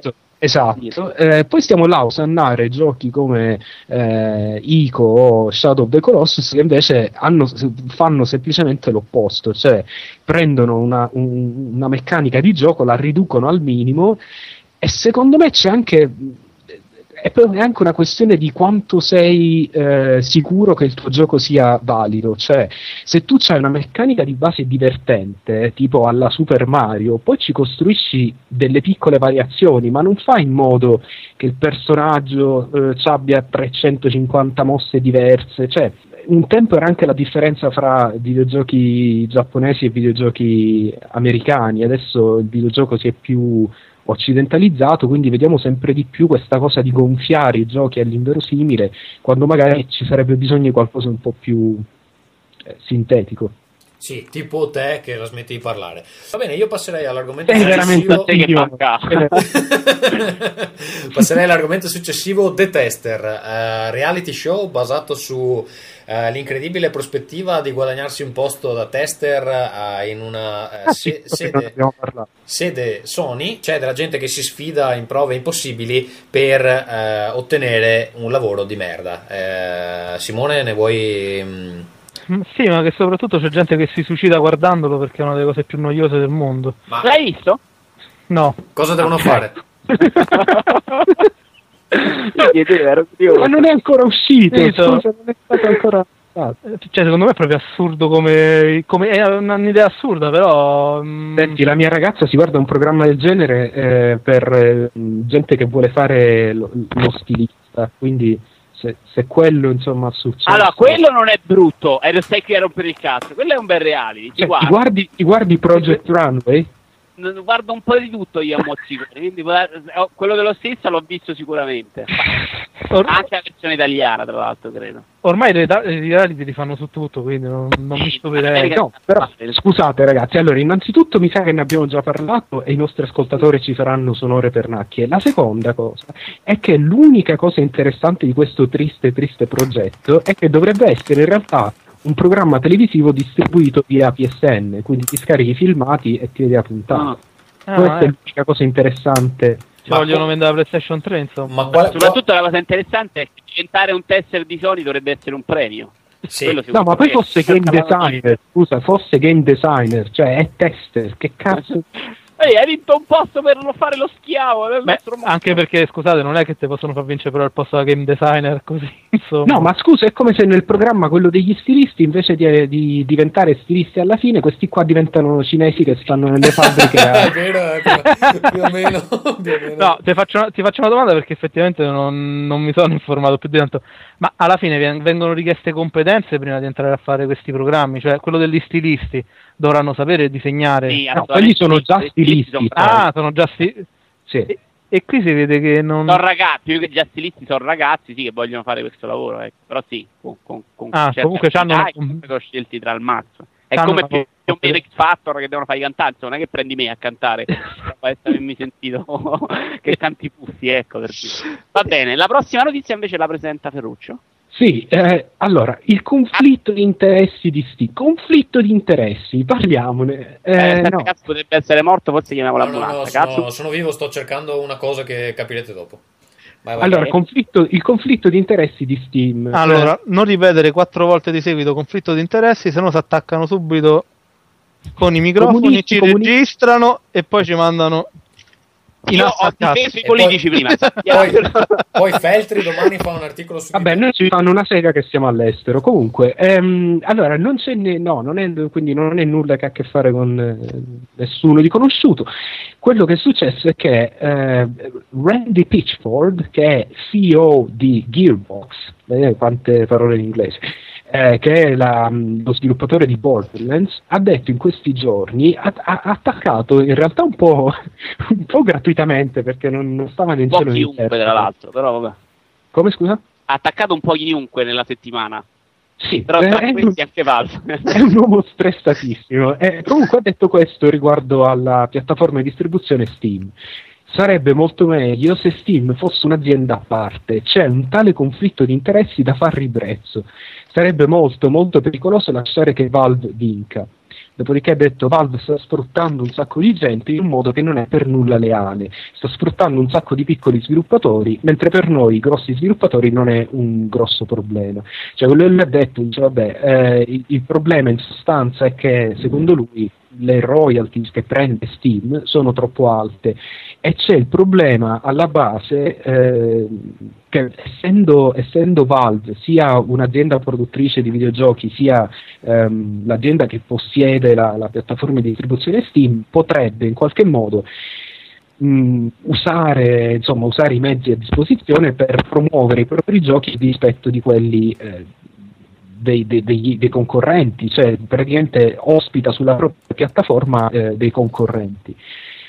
Quando, Sì, quando tra, tra l'altro, tra l'altro lui fa anche un discorso abbastanza stupido, nel senso che dice che potrebbe evitare appunto di ehm, eh, mettere su dei giochi che fanno concorrenza ai giochi Valve, ma che mi risulta non- praticamente non ce ne sono che fanno concorrenza diretta ai giochi Valve. I giochi che ospitano su Steam sono, sono tutti giochi moderatamente diversi, quindi non, non vanno neanche a sovrapporsi No, vabbè, a parte, no, vabbè, a parte questo. un FPS potrebbe essere in Infatti. concorrenza con Half-Life 2 perché No, ma a parte questo, quello, fatemi finire proprio il, il racconto, poi commentiamo. Eh, c'è stata un- una levata di scudi. Oggi sono con le no, spezziamo le lance, leviamo gli scudi. Eh, quindi un sacco di difese da parte di vari sviluppatori, soprattutto moltissimi sviluppatori indipendenti che hanno detto no, non è vero, noi ci troviamo benissimo con Steam, amiamo Steam, Valve è fighissima e tutto quanto. Fra questi quello che ha fatto, ha creato Red Orchestra che ha detto che se c'ha un'auto sportiva e una casa è grazie a Steam.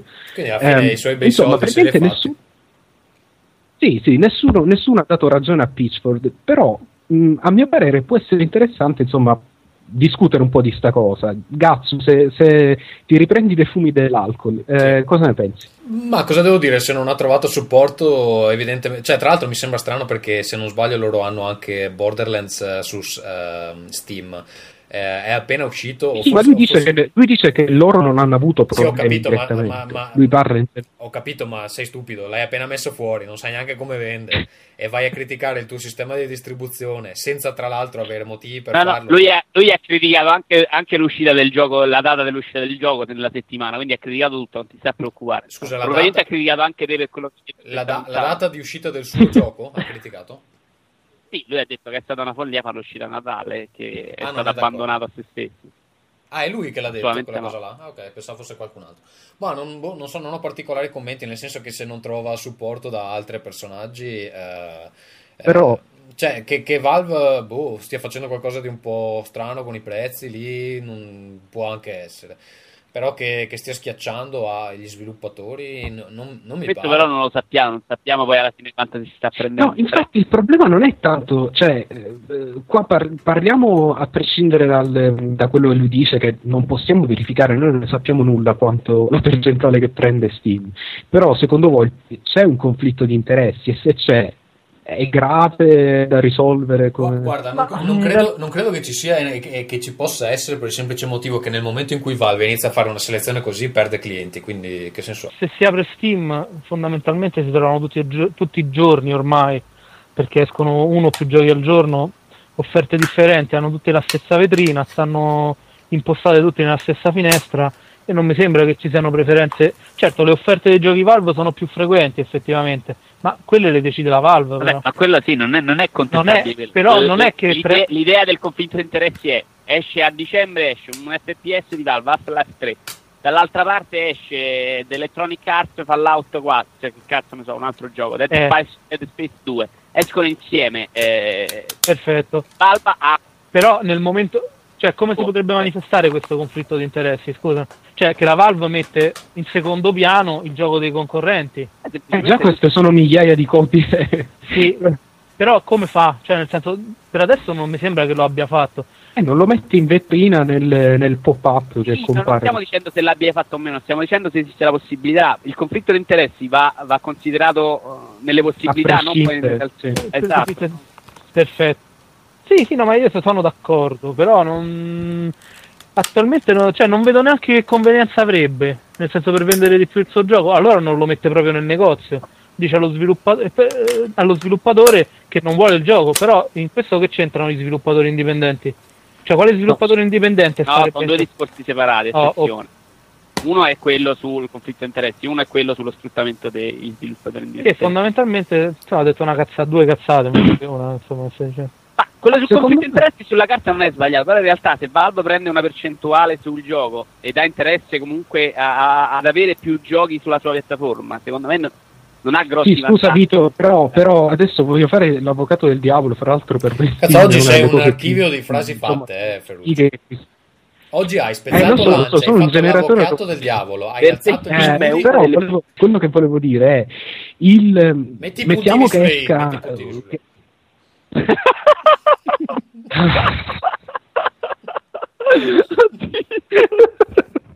Non ho neanche capito cosa hai detto in realtà. Eh, va bene, però- ma loro sì. Metti i non- puntini sulle i. Ah, vabbè, ok. Allora, facciamo che esce, facciamo che esce il gioco, eh, esce Fallout 4 e eh, Half-Life 3, ok? Escono assieme, come diceva Vito. Anche se ci fosse, la, eh, nonostante ci siano magari ci sia più bisogno dal punto di vista strettamente economico per Steam, no? per l'azienda Steam, di eh, mettere in prima pagina Fallout 4, è probabile, cioè è possibile che Valve metta in prima pagina Half-Life 3 perché fa più soldi su Half-Life 3. Cioè, cioè non, non si parla di una cosa, non si parla di una cosa che avviene in continuazione, però se avviene anche una sola volta, Sì, il ma- problema c'è.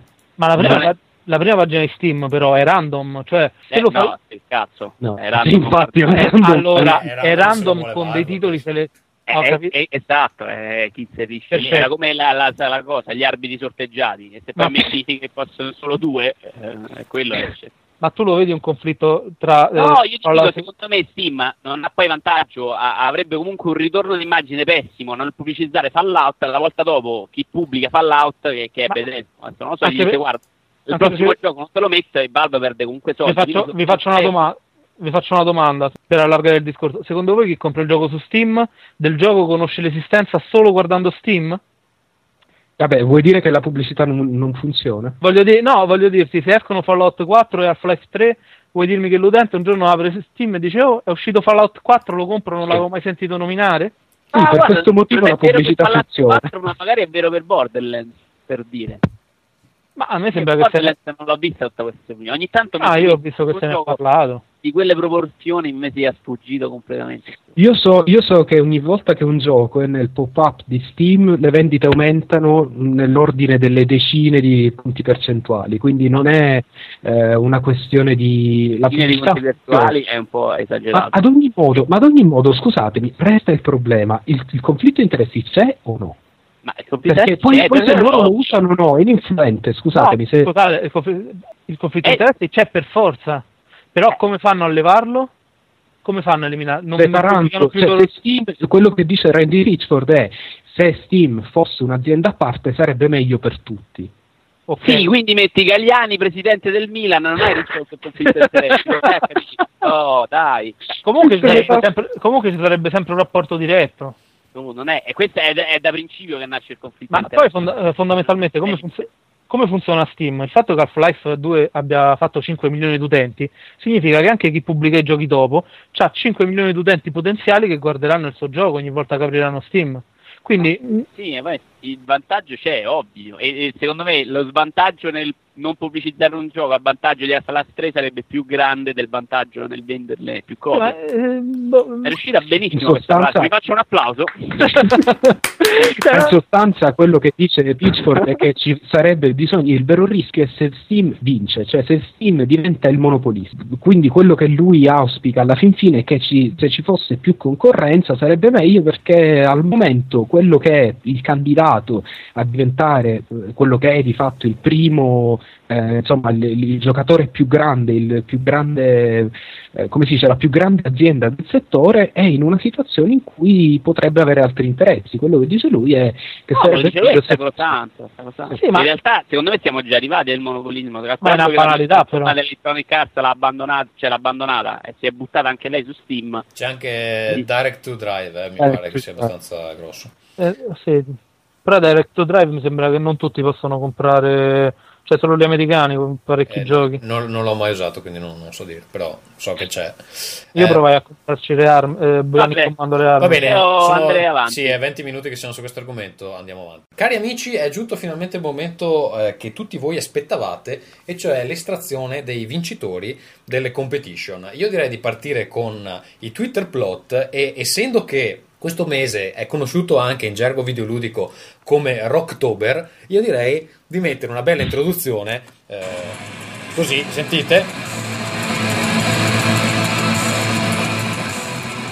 eh, questo, eh, questo- questo non è rock, questo è un, un rutto. Questo è heavy, heavy metal. Te lo faccio anche risentire.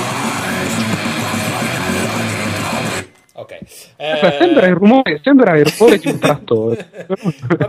Cari amici, eh, competition Twitter plot. Ehm, abbiamo ricevuto meno Twitter plot per la, la seconda parte, vi siete dimenticati di mandarceli. Comunque ne abbiamo parecchi per, eh, che abbiamo letto l'altra volta e alcuni per ehm, questa volta. Eh, diciamo, Ferruccio, vuoi partire a leggere tu il primo? Sì, sì, sì, con uno dei miei giochi preferiti. Allora, Fallout 3 gira in un mondo post-guerra nucleare facendo saltare la testa in slow motion a quei pochi poverini che erano sopravvissuti. Mandato da Proseguo io. Cavaliere. Ah, scusami. Proseguo io con Alo, un'armatura parlante e truci alieni integralisti e malati tubercolosi. Federico Font. Ok, io vado con GT5. eh, appena ho i soldi mi faccio una cazzo di Ferrari, mandato da Alfonso. Dead Space, Simone? Un tuttofare con la scoliosi e l'asma con razzonzo per una nave riparando irriparabile. Ah sì, spesso ammazza squartaglieni. Mandato da Drakkar. Di Drakkar. Poi abbiamo Hogs of War. Da eh, eh, Ferruccio? Sì, squadroni di maiali di- da combattimento si fanno la guerra smoccolando in dialetto. Tu che sai? mandato da Gallo, Cosa vuol dire smoccolando? Tu che sei un, un- un linguista. dicendo parolacce. Bene. No, smoccolando No. è... A me sembra molto uno che si mette Facendo le dita nel battute. naso. Dovrebbe essere però- a me sembra, però... eh, chiacchierando. Ah, Una cosa del genere. Gallo è un po' un poeta Ah, beh. piascicato. Va bene, poi e abbiamo... questo vai. era il podcast dell'Accademia della Crusca. Esatto. eh, poi fu- fuori concorso abbiamo Psychonauts, eh, Vito. Eh, Schaffer dimostra che un bambino di 10 anni può avere più carisma di Master Chief e Kratos messi insieme. Slavex. Eh, poi abbiamo Legend of Zelda. Inizio qualche dungeon, trova la spada, qualche dungeon, ammazza Ganon, fine. Mandato sempre da Slavex. Poi abbiamo Simone Call of Duty 4. Esplode un'atomica, Nilo Bellic si... eh, che cazzo c'è scritto qui? Nilo Bellic si uccide e l'America vince fra lo stupore generale. ok, Chi l'ha mandata? eh, non l'ho- si sa. L'ho mandata io, l'ho mandata io. Ammetto che gli No, ultimi- le, ultime, le ultime, le ultime sono mie. Cosa c'entra Nico Belli? Ma Non- ecco perché- perché... la stampante me l'ha stampata a cazzo schiostrandomi Perché, mezza frase. non so se vi ricordate in Call of Duty 4, a te non ci hai giocato, vabbè, c'è uno che è uguale identico a Nico Bellic che va in giro con la tuta dell'Adidas ehm, e, e- e- e si suicida a un certo punto. Ah, sì, è vero. È Ah, proprio capito ugua- adesso. uguale Sì, non era facile. Uguale Vabbè, vai. Poi c'è eh, Ferruccio Eh, Zombie no. Apocalypse. Fai le stesse cose di Left 4 Dead come se fosse Geometry Wars e senza divertirti.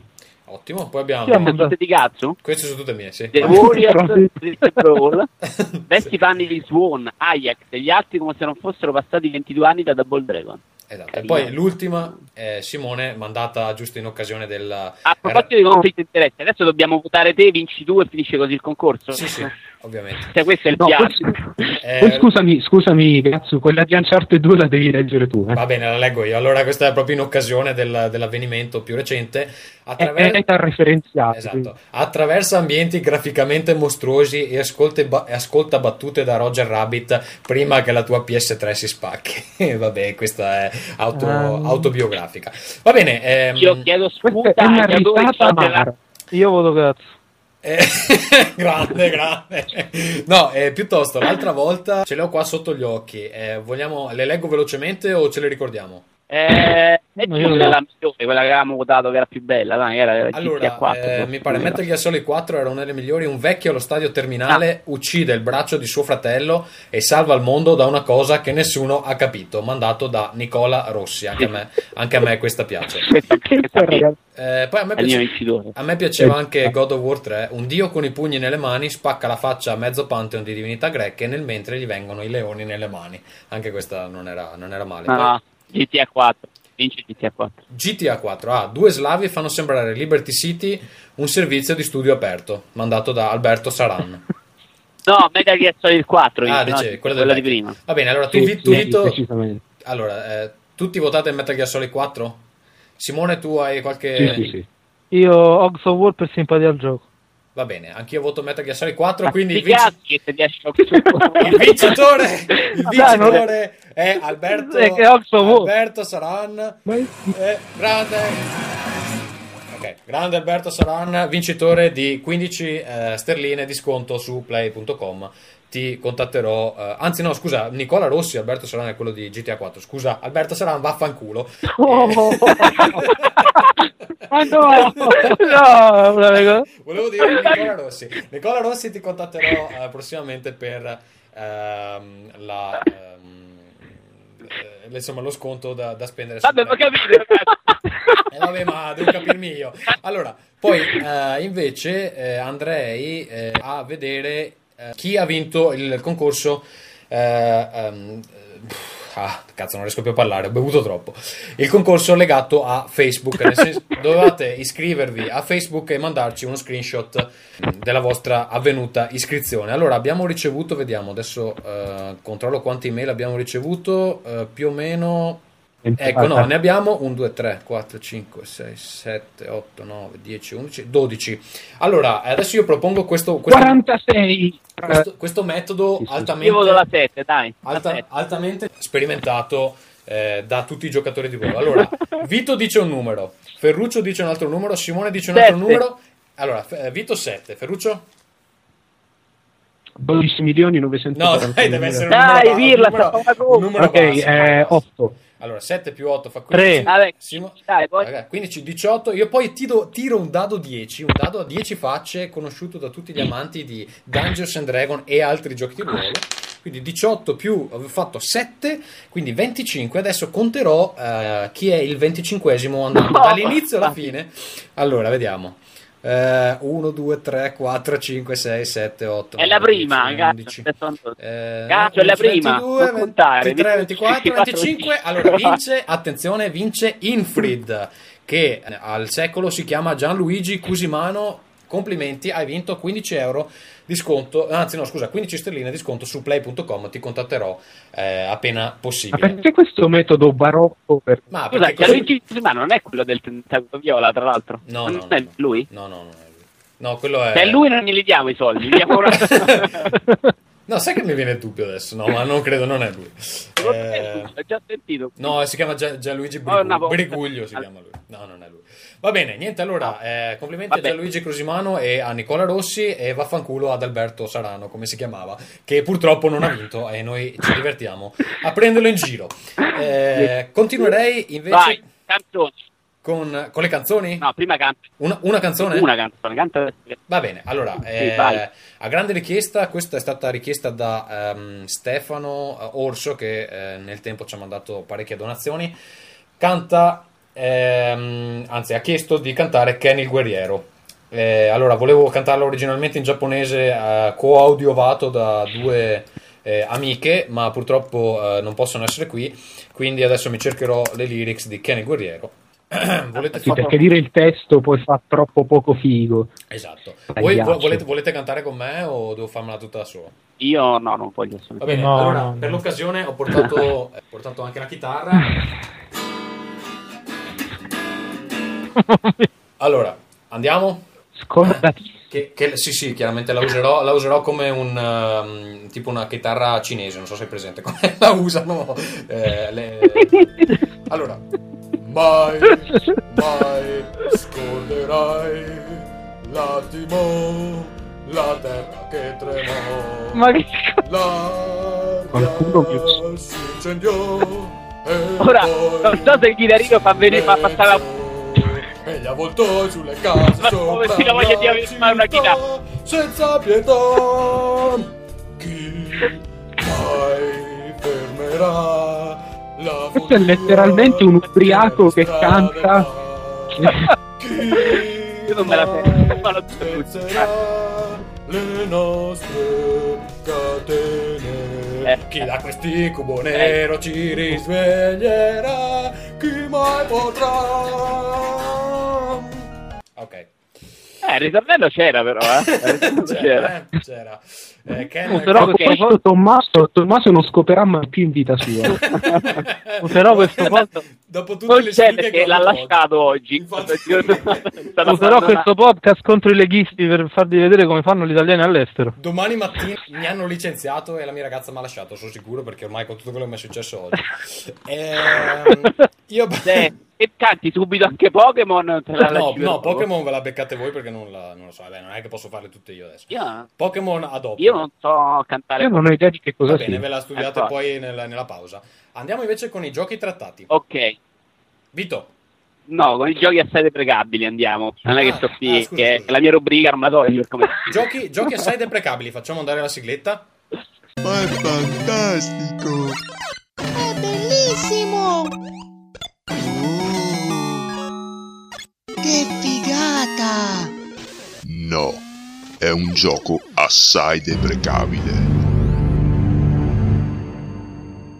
Bene, Esatto. rieccoci a voi amici da casa. Salutiamo tutti i Kenshiro che ci sono in ascolto. Allora, questo il primo gioco è un gioco che consiglio fortemente a Gatsu, soprattutto ad oggi, e si chiama Oktoberfest Nintendo DS. E lo ha... Non ho cercato nemmeno informazioni, Guarda, è più di un'ora che lo prova. vero? Comunque, Vabbè, eh, questi sono le, le grandi, i grandi risultati di questo mercato di massa. Poi abbiamo un altro gioco invece molto No, no, importante. scusa, Ma due Aspetta, parole, non No, che certo. Parla- Che, che No, non ho cercato nemmeno informazioni. sull'Oktoberfest. No, Secondo tra me l'altro- già è così. C'è un gioco sull'Oktoberfest, secondo me si No, ma io, io mi domando, mi Ma domando. c'è tipo che devi, che devi bere fino a vomitare e poi tentare di violentare una tedesca. non non lo so. voglio sapere. Il vivo felice sapendo che c'è un gioco No, ma sull'Oktoberfest. Vi racconto un aneddoto sull'Oktoberfest. Eh, mi si dice che i tedeschi, per non lasciare, per non lasciare il posto a sedere, eh, pisciano, eh, si pisciano addosso. Quindi probabilmente è un gioco che vuole esplorare questo eh, abisso della, della perversione umana. Ok, andiamo avanti. Un altro gioco, Mhm. No, sempre que- molto così che non è occupato, ovviamente. scusa, Si chiama Air Stylist. Sì, dimmi. Nintendo DS. eh, ancora? no, vorrei parlarne io visto che l'ho messo io questo gioco qua, deficiente. Sì. Ah, tu hai messo Air Stylist. sì. Ah, ok. Infatti non ricordavo io, leggevo la sigla l'avrò messo. Scusate, vi mando, vi mando un screenshot di eh, Oktoberfest DS. Va bene. Vai. Eh, Hairstylist. Vai. Allora, No, eh, vedete su Skype. Vole- vorrei, ringraziare, vorrei, ringra- vorrei ringraziare Halifax che ehm, ci manda ah, da qualche giorno delle email eh, parlandoci delle ultime uscite. Allora, una delle ultime email che ci ha mandato è Hairstylist di eh, 505 Games, eh, primo titolo Nintendo DSi in Europa. Allora vorrei eh, leggervi la descrizione di questo Hairstylist per Nintendo DSi. Eh, dice così: Allora, Hairstylist crea il tuo look, sviluppato da Sonic Power, supporta pienamente la fotocamera integrata del Nintendo DSi. Il gioco è perfetto per ragazze di tutte le età interessate al mondo delle acconciature e del make-up. Utilizzando la fotocamera, le giocatrici avranno la possibilità di scattarsi o scattare agli amici foto per creare nuovi look e stili, diventando a loro volta personaggi del gioco. Hairstylist crea il tuo look è inoltre il primo gioco che supporta l'Automatic Face Recognition, una innovazione della nuova console portatile Nintendo che permette di scattare automaticamente una foto una volta che il viso dell'utente è perfettamente inquadrato, così da assicurare sempre delle foto perfette. E poi eh, vorrei condividere con i ehm, miei amici qui del podcast queste foto e screenshot di eh, hairstylist per eh, far loro vedere che eh, aborti uno può creare eh, e che ehm, sostanzialmente ci sono de- delle parrucche finte ehm, disegnate dove tu puoi mettere la tua faccia e questo è il gioco. Eh, Ferruccio non so se stai vedendo lo screenshot. Sì, non è, non è accessibile perché non so in che maniera bizzarra lo hai condiviso. Va bene, Eh, allora niente, va bene, comunque andiamo andiamo avanti. Io consiglio- continuo a preferire, scusate, continuo a preferire eh, lo screenshot di Oktoberfest. Eh, Comunque, no, in ricevuto. pratica era il gioco delle parrucchiere quello di prima. eh, Sì, spiegarlo. Ringraziamo Halifax per averci mandato Invece mail. abbiamo un gioco, un gioco che sarebbe piaciuto un sacco a mia nonna. che è il prezzo è giusto su Wii. Che il prezzo è giusto io l'ho guardato per anni con mia nonna e deve essere, deve essere contenta. eh, perché era un gioco notevole, giri dalla ruota, prima ancora della, della ruota della fortuna. Eh, poi c'è anche, viene- scusa C'è Iva Vito, c'è Zanicchi. anche Iva Zanicchi che invita a votare Berlusconi? Dai, basta, basta Ferruccio, l'hai già nominato due o tre volte. Questa sera io direi di fare un Sì. podcast al Berlusconi free. Eh, non, non deprimerti. però. No, vabbè, infatti andiamo avanti. E c'è- oltre che il prezzo giusto è Wii, che vi invito a comprare, sono usciti altri due giochi di essere Imagine. Eh, uno è Imagine Soccer Captain, cioè eh, capitano di calcio, ovviamente femminile, quindi un interesse per questo gioco mondiale proprio. Poi abbiamo Imagine eh, Misteri a scuola. Misteri a scuola, eh, vabbè, che vi viene in mente a voi? A me viene un po' un Non so, non c'è- qualche professore che tocca le ragazzine. Giulia, attenzione Violenza perché il, il nome completo è Giulia, passione, avventure, misteri a scuola, Giulia come la signora in giallo. Questo è il titolo dell'articolo. Così, se- se- No, non ci credo. È multiplayer, è di multiplayer.it No, facciamo no, il pubblicità ai nostri amici. No, è vero. Senti, no, poi Escape Museum l'ho messo sempre io. Vabbè, è un gioco che dall'alto dalle schermate non sembra nemmeno brutto, una sorta di enigmi, penso. Però leggendo poi la descrizione trovo singolare eh, tra le caratteristiche principali il labirinto di 12 zone e un totale di 25 schermate. Oh cazzo! Cioè, sono due, due, due schermate per per 12 zona. minuti. Praticamente Oblivion su DS.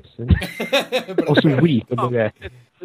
Bello, con due Eh, minigames bonus per- Ah no, abbiamo il vincitore di questa giornata Ah, di... sì. Scusate, in tutto questo, con 25 schermate, si vantano anche della possibilità di consultare una mappa. Sì. Ah, Eh, eh, no, vabbè, è una delle future più- una mappa per controllare i tuoi punti. È un se- selling, No, selling per chi point. perde nel proprio appartamento è ottimo.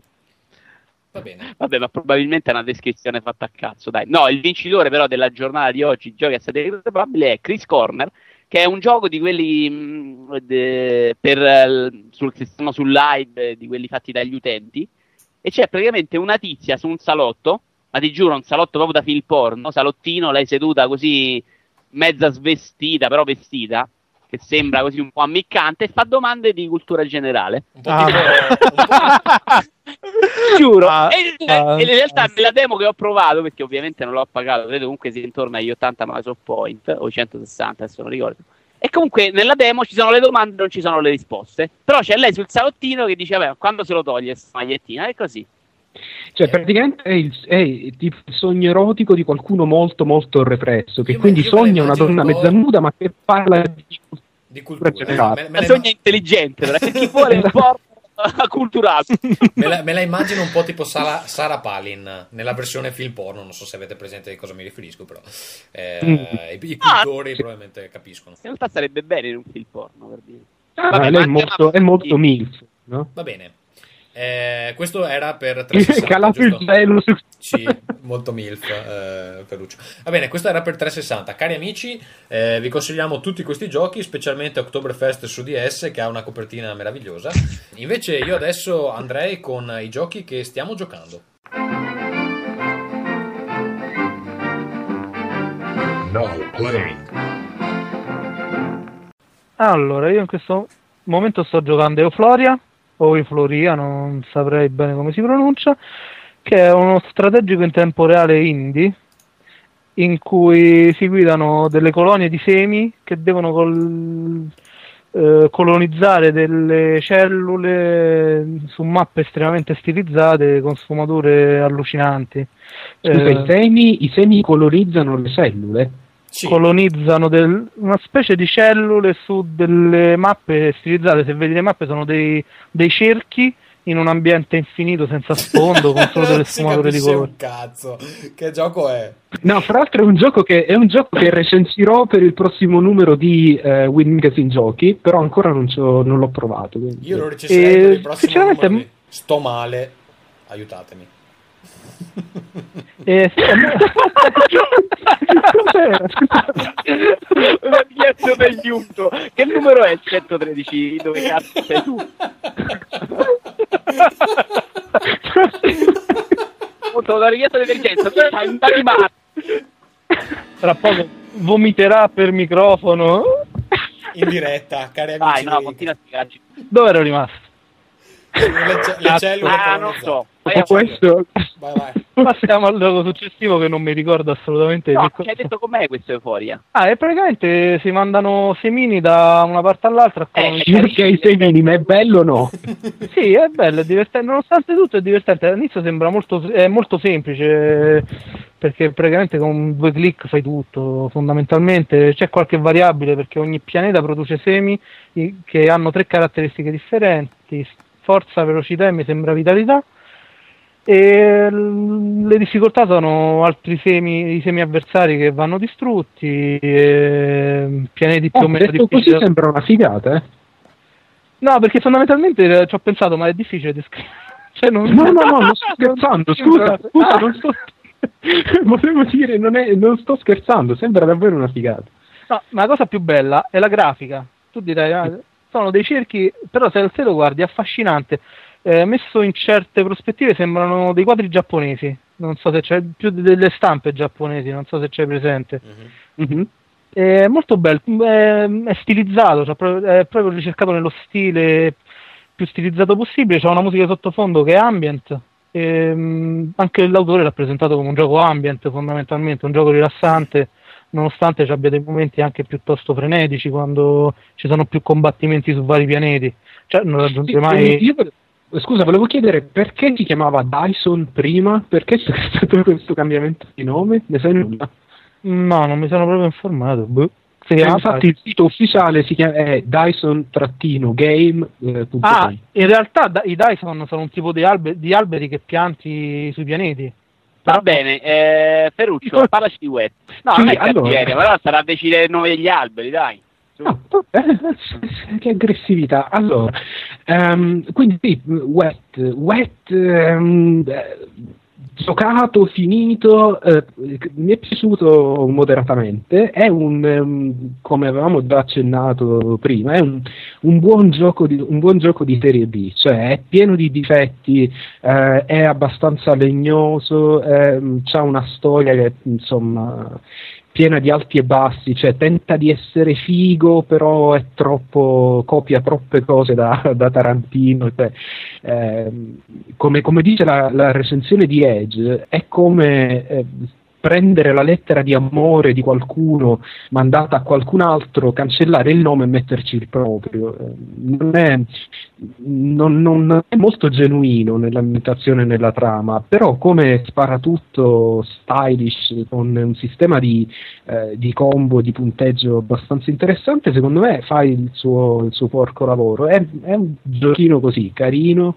ma mh, a me è divertito, però capisco... Secondo me è, è molto intelligente a finire prima di diventare insopportabile. Sì, sì, perché alla fine sono la, la bravi a è- farlo durare un cazzo, perché se quel gioco tu lo, lo- lo- fai durare il doppio, dopo te lo, te lo dai sui denti. Quanto dura? Perché- ma 5-6 ore forse. Ah, Sì. Nel complesso, nel complesso è vero che fa il suo, insomma, questa alla fine hai finito, non ti sei mai annoiato granché, insomma, però se vai a guardare le singole parti è veramente un gioco pessimo in tutto quello che fa. Cioè non c'è niente di fatto bene a partire da delle ci sono per allenarti con le armi ti fa fare delle sessioni platform che sono terribili, peggiori controlli che non si vedevano così da 15 anni, penso po' da esperimento nel 3D, una cosa Sì, poi c'ha, poi c'ha, credo, gli sbalzi di difficoltà più assurdi che abbia visto probabilmente negli ultimi dieci anni, c'è proprio roba da anni 80, eh, c'è tipo un livello che, che risolvi, fa- io l'ho giocato fin dall'inizio a difficile perché non, Ah. non- sapevo che non l'avrei rigiocato, eh, però c'è- è, è davvero del tipo che fai un livello col massimo del punteggio, fighissimo, senza morire mai, il livello dopo lo provi 17 volte perché è difficilissimo, cioè c'ha tutte queste... è, è- un gioco totalmente senza eh, rifiniture, Mm. quindi mm, sì. Tra l'altro la demo eh, faceva vedere proprio tutto.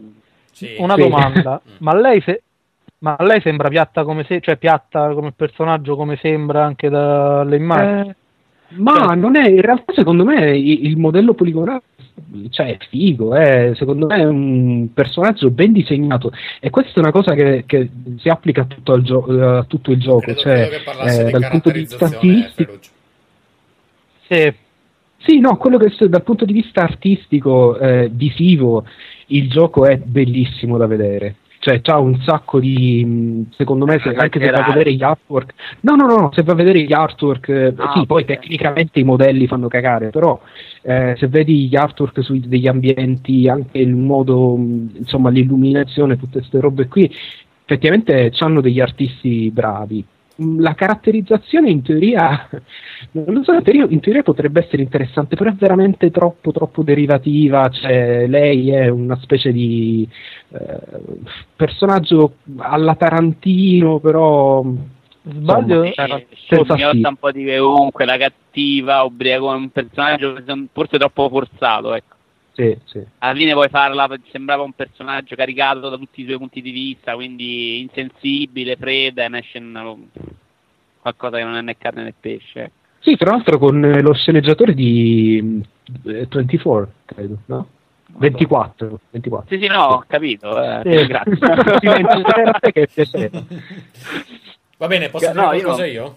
Sì, vai. Allora, eh, non su Wet che non, non mi interessa. Eh, Killzone 2, finalmente l'ho recuperato in versione budget e 18 euro è il prezzo che vale. Ehm, è un gioco. No, dai, No, allora, dai, dai. Scusa, mi fai parlare o no? Posso dire perché? Boh. Allora, è un gioco eh, tecnicamente, oggettivamente abbastanza mostruoso. Prima di vedere Uncharted 2 era il, se- senza dubbio uno dei, dei giochi migliori che ho, che ho mai visto graficamente. E mi piace, mi, mi piace in, alcune- in alcuni comparti, per esempio la pesantezza, eh, che per alcuni è un difetto, secondo me era abbastanza un pregio, l'ho trovata abbastanza realistica, la pes- pesantezza nei movimenti, dà, dà proprio un senso di fisicità che altri giochi non hanno, per esempio in Call of Duty sembra di avere fra le mani una specie di carrellino con le ruote che, che si può muovere agevolmente in tutte le direzioni, mentre in eh, eh, Killzone ehm, è diverso. Eh, il problema principale del gioco è che è anche abbastanza impegnativo, cioè soprattutto la parte finale, ehm, proprio subito prima del, del- anzi al boss finale, cioè ho speso una, una marea di te- un'ora e mezza per il boss finale, credo una roba del genere, cioè è tantissimo. E alla fine ero sfinito, non, proprio le palle fracassate.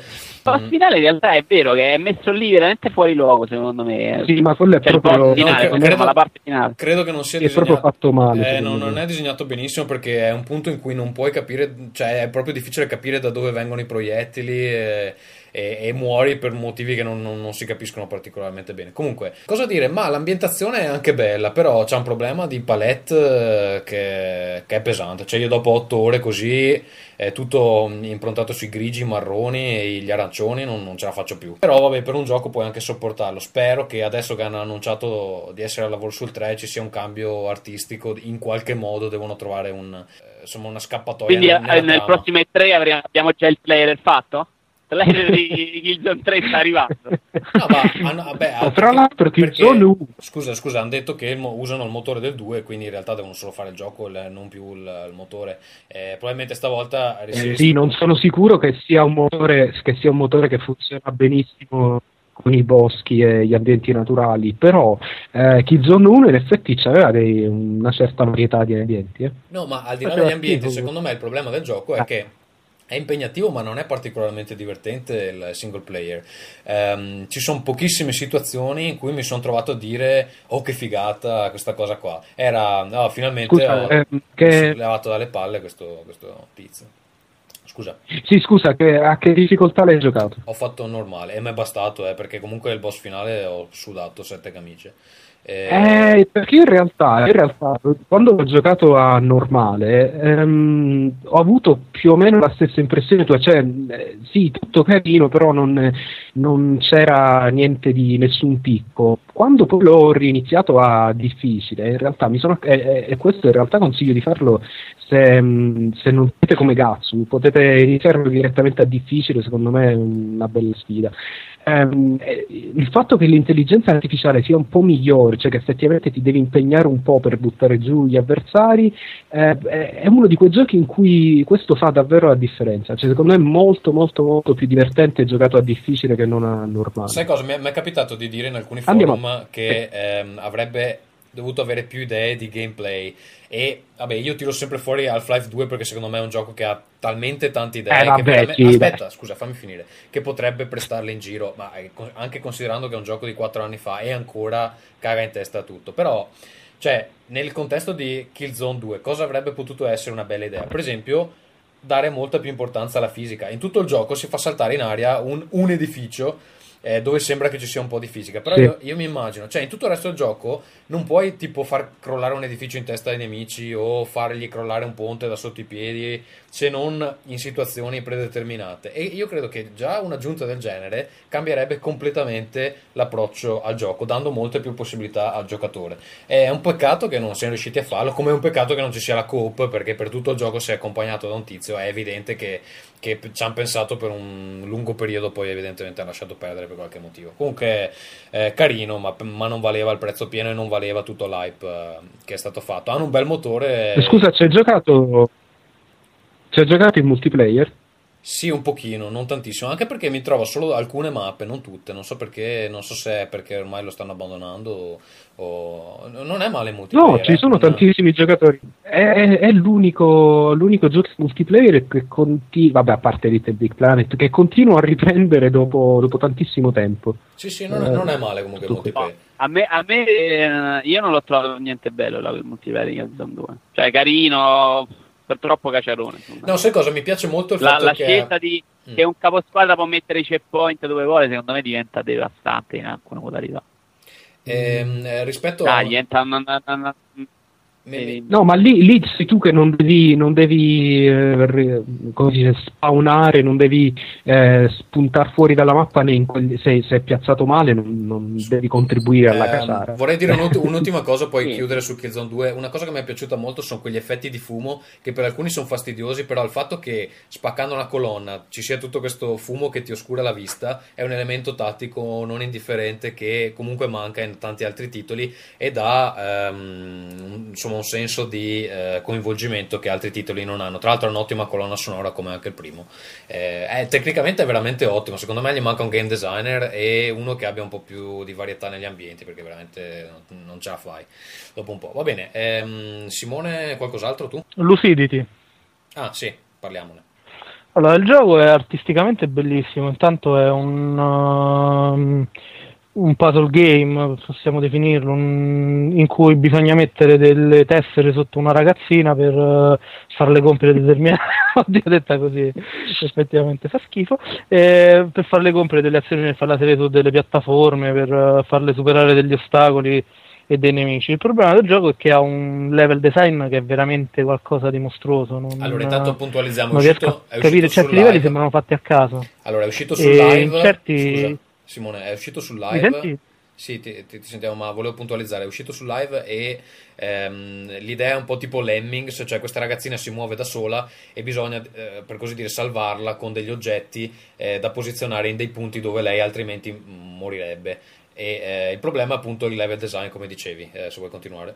Eh, No, semplicemente andando avanti la difficoltà eh, a parte diventa eccessiva, ma eh, dei livelli diventano vuoti. Cioè ci sono delle piattaforme messe a caso nel livello, dei nemici che girano che- a caso e mh, degli immensi spazi vuoti in cui uno mette questi gadget per cercare di far raggiungere alla ragazzina la piattaforma messa a 7 km di distanza, insomma, non, cioè, ci ho giocato 13-14 livelli perché poi mi aveva veramente stressato, oltre al fatto che c'è un sistema di controllo che è pessimo, almeno su PC, col mouse, eh, praticamente non- il cursore per mettere i gadget non si muove in modo fluido, ma si muove a scatti per la schermata e mh, ogni tanto si bloccava, non so se succede anche giocando su console. No, su console, su console Eh, funziona abbastanza bene, eh, n- non sempre, però cioè, ca- mi è capitato più di una volta di non riuscire a mettere il pezzo dove volevo perché si muoveva all'ultimo momento, però, però funziona meglio di come stai descrivendo tu. Ma insomma, non... ma è bello visivamente, però mh, Anche se uno bella- guarda gli artwork si evita di comprarlo. Ha anche una bella colonna sonora, a dire il vero. È un peccato che appunto come gameplay sembri, sembri- sembri molto random. Va bene, Vito, eh, che ti sento addormentarti. No, stavo leggendo la, la descrizione della partita della Lazio per dire che non si parlava del City. allora, eh, non lo so, andiamo veloce su un paio di win che non ho giocato molto. Insomma, Batman, che ha iniziato a livello normale, probabilmente ho fatto una minchiata. Quindi lo ricomincerò da difficile. Poi è un gioco molto fedele al personaggio, realizzato bene, alti valori produttivi. Qualche spezzone di trama di troppo, forse, perlomeno all'inizio, però cioè, insomma si vede che è un gioco curatissimo. Ma è il gioco d'azione dell'anno, come è stato definito. Per quello che ho provato io, te l'ho detto, al normal non si vede moltissimo, però sì, sembra un gioco, se, se sei un appassionato di Batman è proprio imperdibile, perché poi se ne vedono di raro di questi giochi su personaggi di questo tipo, di questa qualità, ecco. Ho detto questo tipo nove volte in una frase. Però no, bellissimo, no, be- bel gioco, insomma, niente da dire, poi c'aveva dei gadget studiati bene, insomma, la progressione del personaggio era fatta veramente in modo simpatico. Però consiglio di cominciarlo a livello difficile, cosa che io non ho fatto non ascoltando nessuno. Eh, altro gioco che ho provato poco eh, in split screen addirittura è Halo DST, ho provato insieme a un amico, graficamente non ce la faceva assolutamente split screen, non so se poi migliorava nella campagna in singolo. Eh, direi. Ma guarda, mi hanno detto che nemmeno troppo. In realtà eh, deve avere evidenti problemi questa volta. Comunque, poi insomma non ho verificato io. Eh, a me è parso più brutto come ambientazione, perlomeno all'inizio, qualche problema di colore di troppo, insomma erano delle zone scure. Quindi l'inizio mi ha stupito in negativo. Insomma, allo 3 a me era piaciuto anche parecchio. Eh, non graficamente, ovviamente. Ehm, l'ambientazione aperta funziona? ma guarda, all'inizio non è nemmeno troppo aperta, ma in realtà Halo quando si muove all'aperto di solito dà il meglio di sé.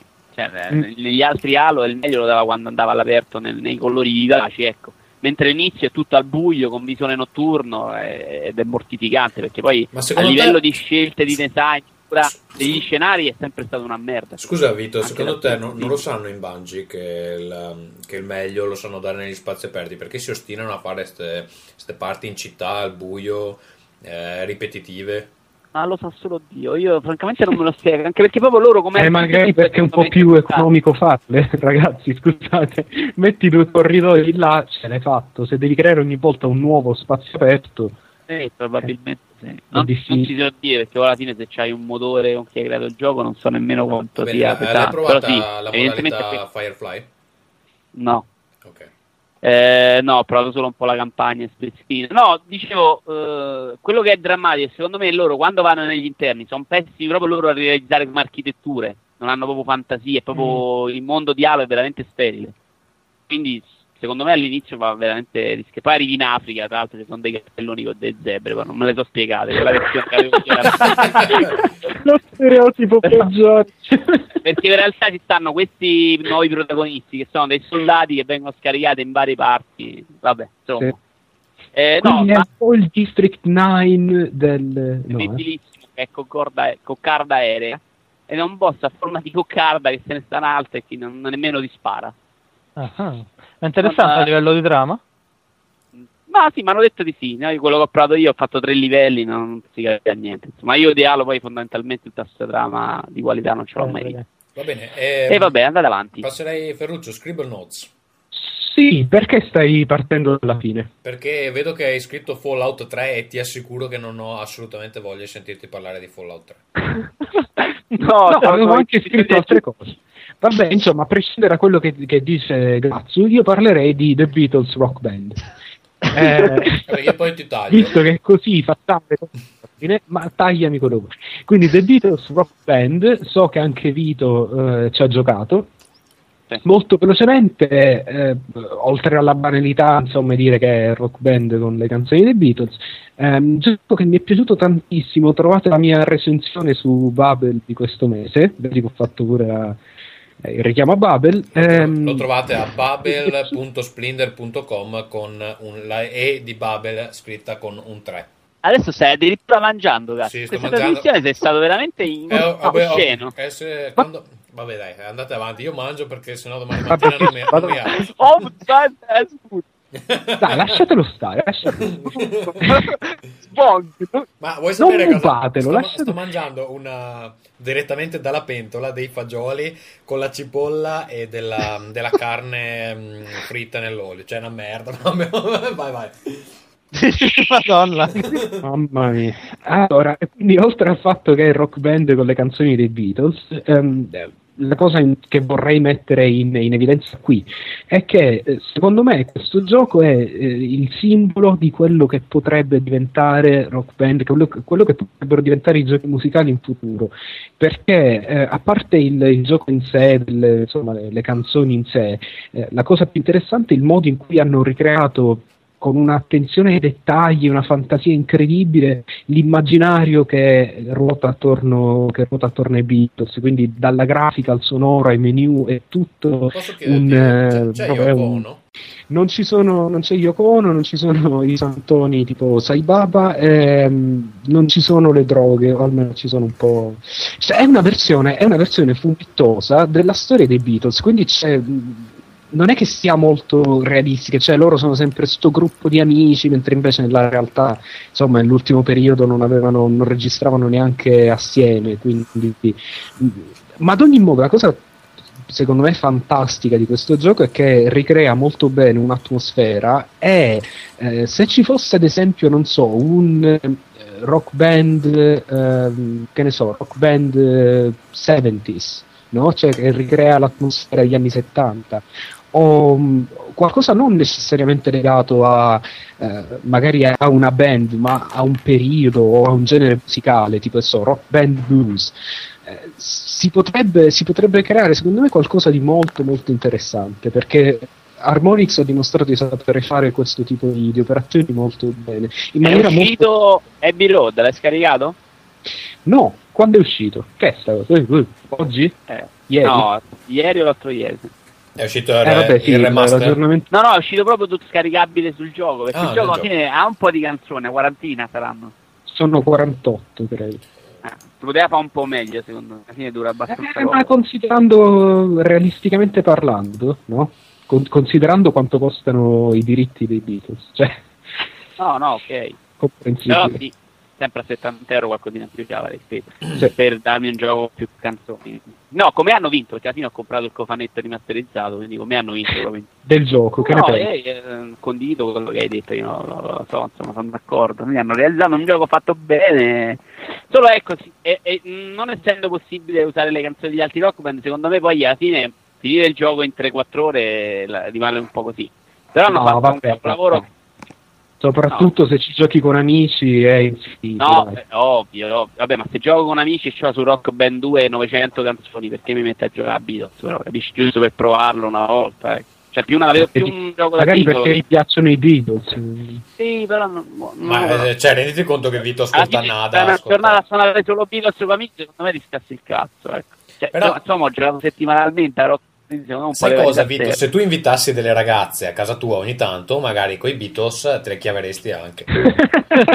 nella, tua- nella tua Eh, nel tuo salotto eh, da eh, 12.000 euro. E anche, Posso anche, posso anche dire l'ultima cosa, scusatemi, ehm, Rock Band Beatles è la vendetta di Ringo Starr. Cioè, finalmente Ringo Starr mostra che eh, le sue linee di batteria non erano poi così semplici. No, ma a proposito, stavo parlando proprio di quello io. In realtà, a differenza di altri rock band dove basso è abbastanza piatto e comunque anche la chitarra non è sempre divertentissima, questi sono quasi tutte divertenti da suonare, soprattutto alzando il livello. Qui devi partire proprio da difficile, che a normal Sì. se uno ha giocato già un gioco musicale di questo tipo è veramente nulla. ascolta, scusa. Però alzando il livello si riesce a giocare a meraviglia, secondo me. Ferruccio, ti Dimmi, faccio una domanda, eh, o anche Vito, insomma. Eh, stavo pensando di prenderlo per 360. Io ho i microfoni di Lips che sono compatibili. Se ho solo la chitarra e il microfono, ha senso? Oppure senza la batteria non, non vale neanche la pena? No, ha, ha senso assolutamente sì. Assolutamente sì, ehm, soprattutto se lo giochi con qualcun altro. Eh, Io secondo me... con la batteria ancora, quindi Vabbè, anche perché sennò non No, saprei io come tenere in mano il microfono. Cioè, non posso suonare la chitarra. Sì. Solo che guarda, ascolta bene che i microfoni di Lips sono supportati proprio con la patch, ma mi sembra abbiano dei problemi. Sì. Cioè funzionano male con, con lag. No, però insomma, è anche insomma, secondo me i Beatles sono una delle, delle migliori che siano mai esistite e la varietà di, di stili e di canzoni che ci sono, cioè si passa dal, dal praticamente tipo hard rock che- di mm, Helter Skelter fino a, non lo so, insomma, le canzoni psichedeliche eh, di, di Sgt. Pepper. Insomma, secondo me c'è una tale comunque è varietà. perfezionato molto bene, dai, comunque è fatto bene. bene. Vogliamo ricordare No, che ma nel senso che regge anche, anche solo cantare, anche solo cantando, c'è Sì, una sì, tale no, varietà. vero. Eh, non è facile cantarlo, è difficile. No, dicevo che Sì. volevo ricordare che la canzone Helter Skelter ha ispirato Charles Manson a eh, compiere, anzi a diventare capo della setta che ha compiuto gli omicidi per uccidere la moglie di Roman Polanski, se non vado errato. Questo, per, E no, questo, questo, questo non c'è nel gioco, presumo. Sì, ricordiamo, ricordiamo anche che Charles Manson credeva che quella canzone parlasse a lui, cioè Esatto. proprio direttamente. E poi e qualche anno dopo Roman Polanski ha sparato una bambina. Esatto, esatto. Poi alc- alcuni anni dopo per, Eh, per, eh, vendicarsi lui ha violentato una bambina. E poi adesso gli svizzeri gliel'hanno messa in culo. Cambiamo argomento. Eh, io andrei a tornare al gioco. Amici? Amici? Eh, Avete capito che cosa c'è dietro quelle fottute chitarre di plastica? Stupri e violenza. Senti, vado, aspetta ragazzo, se tu hai un altro gioco, vado un attimino io, me la sbrigo veloce con due giochi di macchine. ok. Eh, Dirt 2, spero Colin il seguito di Colin McRae Dirt, pensate un po'. Il gioco veramente bello, un bell'arcadone eh, di quelli proprio truzzi con vari, tre tipi di macchine, eh, molto semplice da guidare, non hai ripeto, grosso impegno, carriera spettacolosa, eh, fatta di 2000 prove su grandi ambientazioni, splendidi menu, gioco divertentissimo, online funziona a meraviglia, saranno 15-16 ore di carriera offline, ma tutte molto rimate, gare molto corte, tutte da minuti e 50, quindi è assolutamente divertente da inizio a fine. L'ho trovato simpaticissimo. 2009, scusami. Esatto, che ti ringrazio, eh, la prossima volta preferirei di disturbare magari, ok.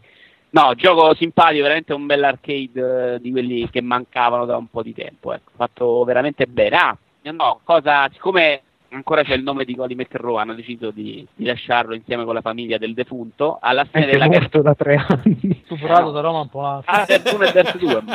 Tra l'altro, ispirato dai Hanno Beatles. deciso, no, alla fine...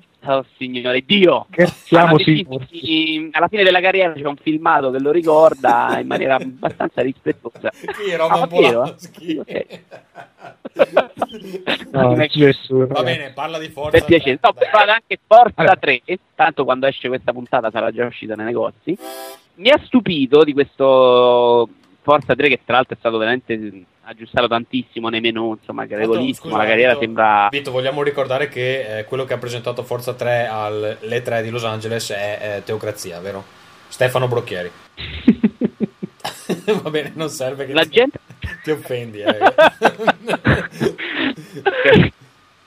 Posso andare avanti da smettere di dire minchiate? Va bene, vai. che facciamo 4 ore di trasmissione. Eh, poi scusa, le devo editare allora, io, nel esatto, ha ragione, è vero, questo è vero. Comunque no, tutto molto, molto fatto, molto migliorato. Mi ha stupito che non togliendo tutti gli aiuti, togliendo solo il freno automatico, il gioco diventa veramente un arcade più che una simulazione. Cioè, veramente è impossibile uscire dalla pista con le macchine. In Forza 2 non era affatto così. Era anche quando lasciavi gli aiuti era abbastanza complicato tenere la macchina. Adesso ho provato solo quelle di bassa cilindrata, cioè stavo in giro con una Yaris, nemmeno nella mia vita normale vado in giro con una Yaris. Quindi era un po' difficile da dire. Però no, il gioco simpatico, funziona, un po' tristi le piste di contorno, sono un po' vuote, però il gioco c'è, c'è tutto. Tu dici che Gran Turismo 5 Ah, è doomed. Mm, beh, sì, ormai faranno le stesse cose. Graficamente il turismo mi sembra un po' più realistico. Gli interni di questo fanno veramente cagare, di Forza 3. Molto più belli sia quelli di Shift che di Dirt 2. Ma lo vedi che contribuisce al problema? No, io sono uno fatto- di quelli del problema, ti assicuro, ma Shift l'ha usata, l'ho usata anche in Project Gotham Racing 3 io, però vedo la gente vicino a me che non la usa, quindi capisco che sia uno spreco di risorse. Eh, Però le guardo, se in Forza 3 era bella l'avrei usata, Eh, se posso la uso io, mi piace un sacco. Va bene, eh, Eh, dico ah, due, due cose tu. io su Uncharted 2. Eh, allora, sono riuscito a giocare 5 capitoli perché poi mi è morta la PS3. Su 26, Su- per Oh, rovinare- niente spoiler, Sì, più o niente meno. spoiler per favore. Più No, meno, più o meno due ore e mezza. Niente, allora, a parte le prime ambientazioni sono belle, eh, non strepitose. eh, sono arrivato a un punto che è il Nepal, insomma, se è quello che, che hanno presentato anche alle tre del video famoso con l'elicottero, eccetera. eh, e lì già inizia a essere veramente a dei livelli mostruosi graficamente. Eh, il gioco parte subito con, eh, con una situazione molto interessante eh, e anche se c'è, c'è un tutorial perché ti insegnano a fare le varie cose, eh, però eh, credo sia presentato in una maniera abbastanza intelligente, nel senso che non te lo fanno pesare eh, più di tanto. Eh, so che Vito ha delle riserve rispetto a alcuni momenti stealth che ci sono all'inizio. A me non sono dispiaciuti, credo dipenda anche un po' da come, da come vengono affrontati. Il gioco mi ha stupito soprattutto perché i dialoghi che sono sempre presenti, cioè non c'è un minuto del gioco in cui i personaggi non si parlano. Eh, il doppiaggio inglese lo sto giocando in inglese, so che quello italiano è abbastanza buono, ma quello in inglese è veramente ottimo. E niente, poi esteticamente è sicuramente il gioco più bello che abbia mai visto. C'ha soprattutto dei brevi momenti dove ci sono delle cutscene, perché in quasi tutte le cutscene si ha il controllo del personaggio, quindi ci sono delle inquadrature un po' strane, però si può muovere il personaggio.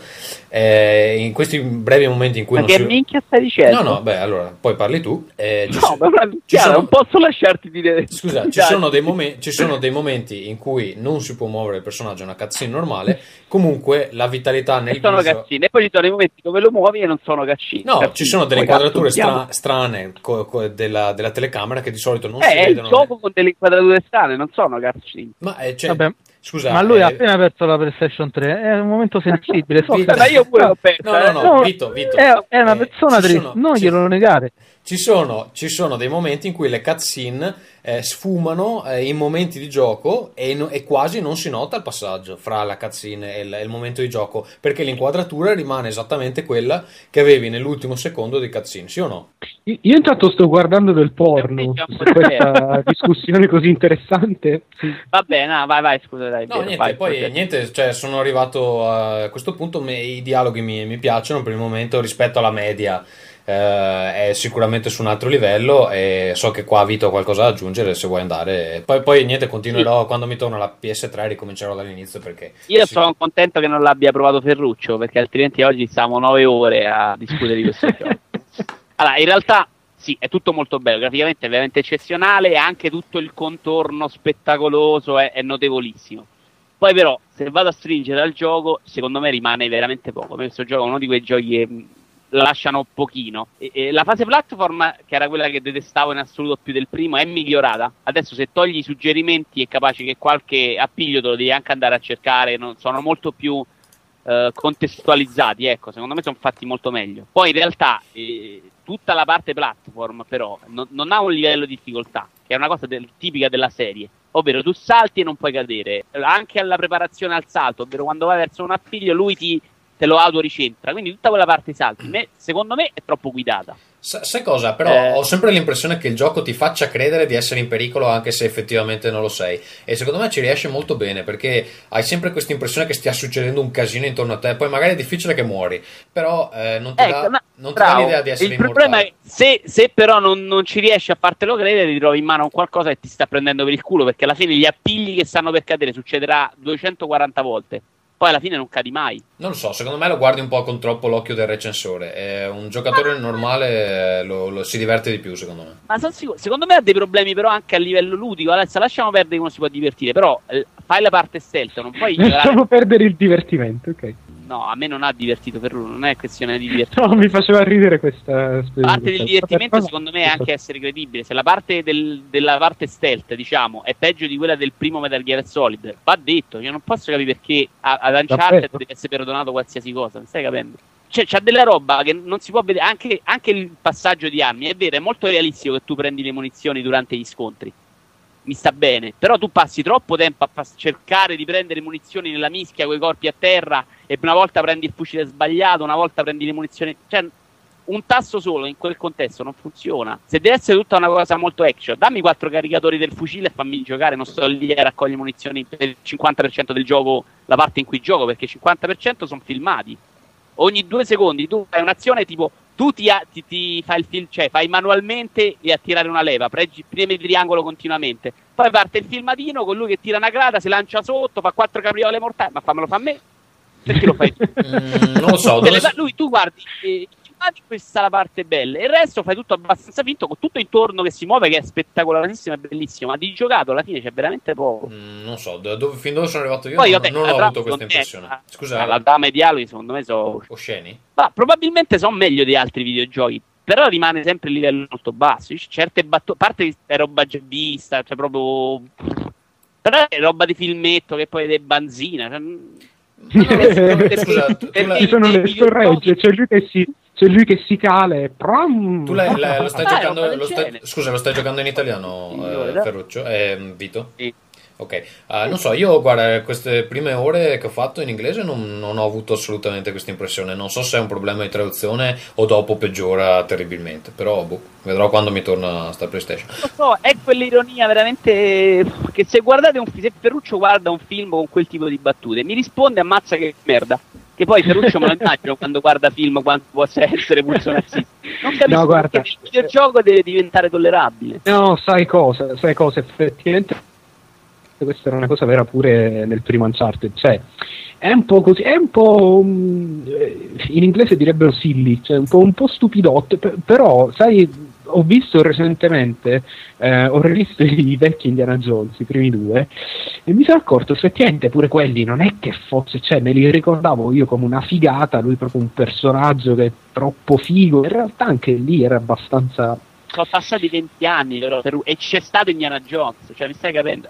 Eh, Uncharted 2 fa il verso a Indiana Jones. Dopo 20 No, anni lo so. è un limite. Guarda, secondo me è una di quelle cose, eh, una di quelle cose che almeno parlo del primo Uncharted, che devi prenderle con lo spirito giusto, perché se no sì, effettivamente sembrano un po' una fesseria, però se le prendi con lo spirito giusto è la stessa cosa di, che so, un, un Ratchet and Clank, cioè non è che fa ridere, fa sorridere, la stessa, Però la stessa maniera. Ratchet Clank è talmente diverso che alla fine Mm. qualche sorriso te lo strappa, secondo me. È un pupazzotto che parla un robottino.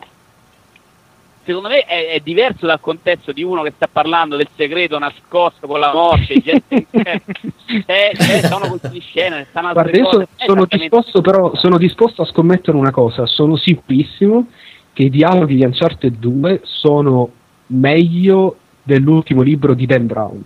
E vabbè, non è che ci voglia tanto. insomma. Cioè, Sì, infatti era questo il Va bene, io direi, direi di passare ad altro perché No, veramente... ma- eh, insomma, no, perdono. Comunque, anche la caratterizzazione del personaggio è meglio in cui c'è rispetto al primo. È sicuramente un gioco cento volte migliore. Però, secondo me, gli manca proprio qualcosa. ecco. Mai. Va bene, niente, Scusami, eh, passerei a qualcos'altro se potete scremare un po' perché stiamo andando abbastanza in là col tempo. eh. Vito, eh. Borderlands e Mario Luigi 3, velocemente? Allora, Mario Luigi 3 eh, riprende gli altri episodi della saga, quelli su DS, molto più simile al 2 che al 3, combattimenti molto divertenti. In realtà sono cambiate molte cose perché Mario e Luigi finiscono dentro Bowser e che quindi partecipano a, a una sorta di minigiochi col pennino all'interno di Bowser. Mm. No, scusa, dentro?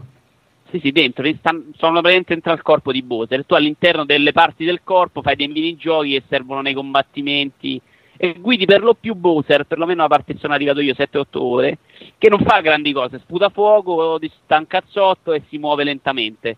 Quindi secondo me ha qualche limite nella struttura. Poi i combattimenti rimangono molto simpatici, anche se secondo me il 2 aveva- era un po' più ingegnoso, aveva nemici in cui bisognava lavorare un po' più intelligenza, bisognava capire i punti deboli. Io ho giocato quello per Le Game prime Boy 7 ore di Advance. queste sono sembrate. Ho giocato quello per Game Non Boy ho capito, Advance. scusa? Ho giocato quello per Game Boy Advance, il primo, credo. E Ah, tu, aveva, aveva dei dialoghi molto belli. Non so se ha mantenuto questa cosa. No, no, il dialogo è anche questo, questo è simpaticissimo. Questo, vabbè, ma anche per Mario su GameCube, quello su Nintendo 64. Insomma, la, la serie è quella e funziona a meraviglia. Secondo me è molto divertente. Ha questi limiti della struttura che non mi hanno convinto anche il 2 l'avevo sfasciato proprio, mi hanno fatto 15 ore d'amore. Questo mi ha lasciato un po' perplesso, però, nonostante poi si lasci giocare anche lui. Va bene, Borderlands. Borderlands invece vera sorpresa, come dicevo a- agli altri prima, è il Fallout 3 che funziona, Fallout 3 divertente, eh, ambientazione molto simile, stile di gioco molto simile a metà tra FPS e RPG, ma senza tempi morti. Eh, tu prendi una missione da un tizio, risolvi la missione, torni da lui, prendi la ricompensa e prendi un'altra missione. Poi ci sono del- dei punti, delle centrali in cui prendi altre missioni. Eh, è tutto molto meno drammatico di Fallout 3. L'ambientazione di storia Fallout com'è? 3, scusami. La storia o l'ambientazione come No, fa? la storia è, è completamente, non c'è praticamente, la storia è manca- manchevole, mancante. Eh, mentre Fallout 3 comunque aveva un'ambientazione drammatica ed era una mappa Ma ascolta, immensa, c'è, c'era molti c'è un minimo di coinvolgimento emotivo perché io vorrei comprarlo, mi interessa, eh, esteticamente mi piace molto, però se non ho un minimo di empatia per i personaggi non ce la faccio di solito a giocare a sti giochi. No, non c'è assolutamente empatia per i personaggi perché viene completamente trascurata la, la parte della trama. In realtà è un, un buon FPS, cioè un ottimo FPS secondo me, in delle missioni che somigliano molto a quella dei, degli RPG online. Quindi hai tutti questi nemici che ti vengono Wow. addosso. Ma guarda, non, sono fatte bene però perché la grafica è, è splendida. È stato molto più, eh, a parte è tutto molto più pulito di Fallout 3 e comunque eh, nelle missioni fai cose abbastanza diverse l'una dall'altra. Le armi sono fantastiche, cioè sono un- miliardi di armi tutte diverse con caratteristiche veramente differenti, ci ho perso del tempo e di solito io queste cose non le amo. Negli spostamenti alla macchinina qui ti muovi velocemente anche se la mappa non è enorme come quella di Fallout e poi è comodissimo proprio perché ha con un tasto raccogli tutto quello che c'è per terra, cioè, ha delle trovate di Questo è il design tuo sogno, è un tasto per raccogliere le cose per te.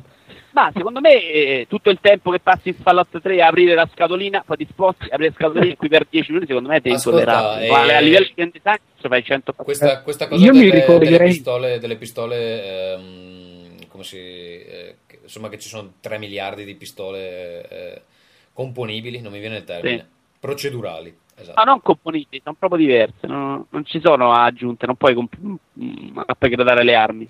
Poi è giusto comprare delle cose per avere più No, ma non è, caricatori no- più non è famoso perché pu- puoi crearti queste armi eh, sempre diverse, no? Eh, perché sì, praticamente lui ha delle armi in base al personaggio. Trovi in giro delle armi diverse a seconda del personaggio e della storia. Ho sentito di- Però ovviamente non te ne accorgi quando giochi in singolo. No, però anche una modella operativa che non ho provato. Insomma, secondo me il gioco ha un grande ritmo, funziona benissimo, viene a noia. Eh, io mi ricollegherei a questo discorso per fare brevissimamente così, quello che ho giocato, Broken, ho giocato Broken Steel e Point Lookout, Lookout che sono due, eh, due espansioni di Fallout 3. La prima ha il solo merito di alzare, uscite recentemente su, anche su PS3 in condizioni più o meno vergognose, ma comunque. Eh, la prima ha il merito di alzare il, il limite del livello fino a 30, però l'ho trovata abbastanza noiosetta come, come storia. La seconda invece aggiunge un'intera, un'intera nuova area molto interessante, sai questa roba un po' di sti buzzurri eh, tipo America, no? tipo gli stati del sud, cioè stanno qua in queste paludi, si accoppiano fra di loro, una cosa proprio, un'ambientazione ancora più opprimente di quella principale. Eh, mi è piaciuto molto, davvero molto molto carino, io poi adoro Fallout 3, è un gioco che ho amato, ho giocato un centinaio di ore. Eh, tutto qui, molto, molto interessante e molto consigliato. Eh, appena lo finisco, però ora sono proprio alla fine, mh, non lo toccherò più perché non ce la faccio. Dopodiché, velocissimamente, eh, Tetris su PSP è una figata, Te- Tetris è sempre un gioco bellissimo. Scribble Notes, credo che qualcun altro l'avesse giocato. Io, vabbè, vai, vai. Ok, Ah, ehm, vai tu, vai. Sì, carino, eh, interessante, probabilmente pure consigliato, però effettivamente passato l'entusiasmo iniziale è abbastanza frustrante. mm, Frustrante? Va bene se Allora lo voglio giocare. Sì, molto. Non avevi mai, No, avevi mai nominato oggi la parola frustrante.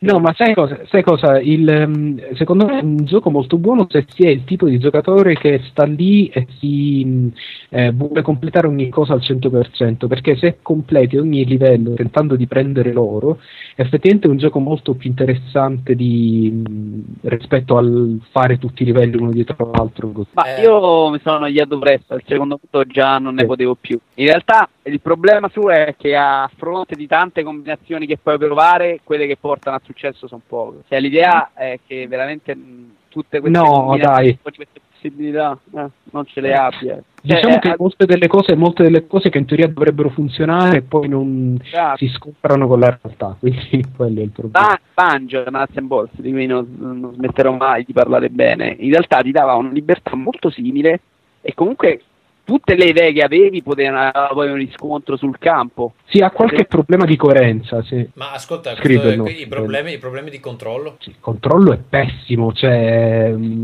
relativamente insomma.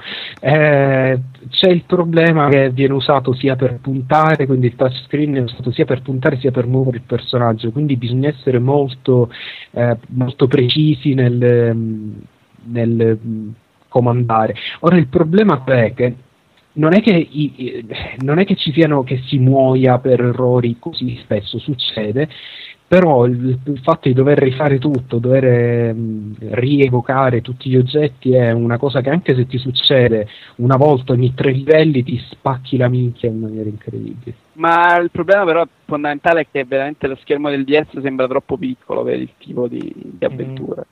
sì, Cioè, il problema quello. è che veramente c'è troppa roba su schermo e poco pa- spazio per muoversi, quindi i grossi problemi sono quelli. Simone, che provato forse su Wii sarebbe più interessante Può darsi, può darsi. Abbiamo finito, no? Sì, basta per i giochi che stiamo giocando.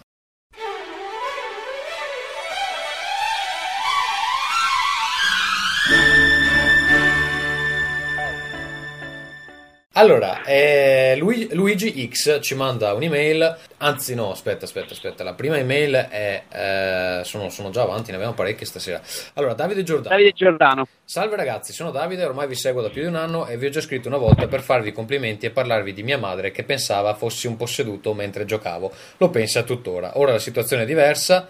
Eh, allora, che cazzo dici lo pensa tuttora se la situazione è diversa? Comunque, eh, la passione c'è sempre. Sim- simpatia, simpatia, Davide, non ti preoccupare. Ma tra fidanzata che adora Super Mario, scuola e compiti E l'alcol. Trovo davvero poco tempo per i giochi e pochi soldi. Mm, nonostante tutto, qualche giorno fa mi è venuta la pazza idea di mettere su dal nulla un blog, senza una laurea in giornalismo o esperienze del genere. Sentivo di dover dire la mia su tutto, con un occhio di riguardo per i videogiochi, ovviamente. Il blog è ildada.blogspot.com e scrivo per chiedervi come avete iniziato a parlare di videogiochi su internet o comunque fuori dalla vostra cerchia di amici. Che cosa vi ha spinto a farlo? Punto di domanda. Vi chiedo inoltre qualche consiglio utile su come partire e un'opinione su quel poco che ho scritto. Nel frattempo faccio i complimenti a Ferruccio per il bellissimo e curatissimo blog. Ferruccio, sarai contento. E chiedo a Vito. www.singleplayercoop.com Esatto. E ha, avuto Ma Ferruccio. ricordiamo anche artsludica.org. Esatto, dove scrive Simone. Eh, Ferruccio ha avuto anche il coraggio di eh, citarsi come fonte per una notizia da discutere oggi. Ormai è veramente. Eh, vai. Poi- ma io. Davide dice: chiede a Vito quando vedremo la prossima puntata del corso per videogiocatori professionisti. Eh, vabbè, poi niente, ci dice che continua, continua ad avere la nostra stima e rispetto. Vito, vuoi rispondere tu in, in principio? Sì, guarda, in realtà l'avrei dovuto già girare, solo che la settimana in cui era previsto tutto il giramento è arrivato il fulmine che mi ha spaccato un po' tutto dentro casa e quindi ho rimandato. Adesso sono un po' sotto shock eh, quando mi riprendo il giro. Ecco, io da- ehm, Davide vorrei fare un commento Ah, sul tuo blog, gli ho dato un'occhiata molto veloce perché veramente non ho tempo neanche di scorreggiare, come si dice da queste parti, cioè a casa mia intendo. si dice. Allora, Che ehm, è una, è una, be- è una I bella... fagioli servono a quello? Ma poi va a commentare i blog degli altri, lui gli dice eh, queste cose sono di cattivo gusto. eh. Allora, mi fate parlare o no? Mi ha chiesto un consiglio, adesso glielo do.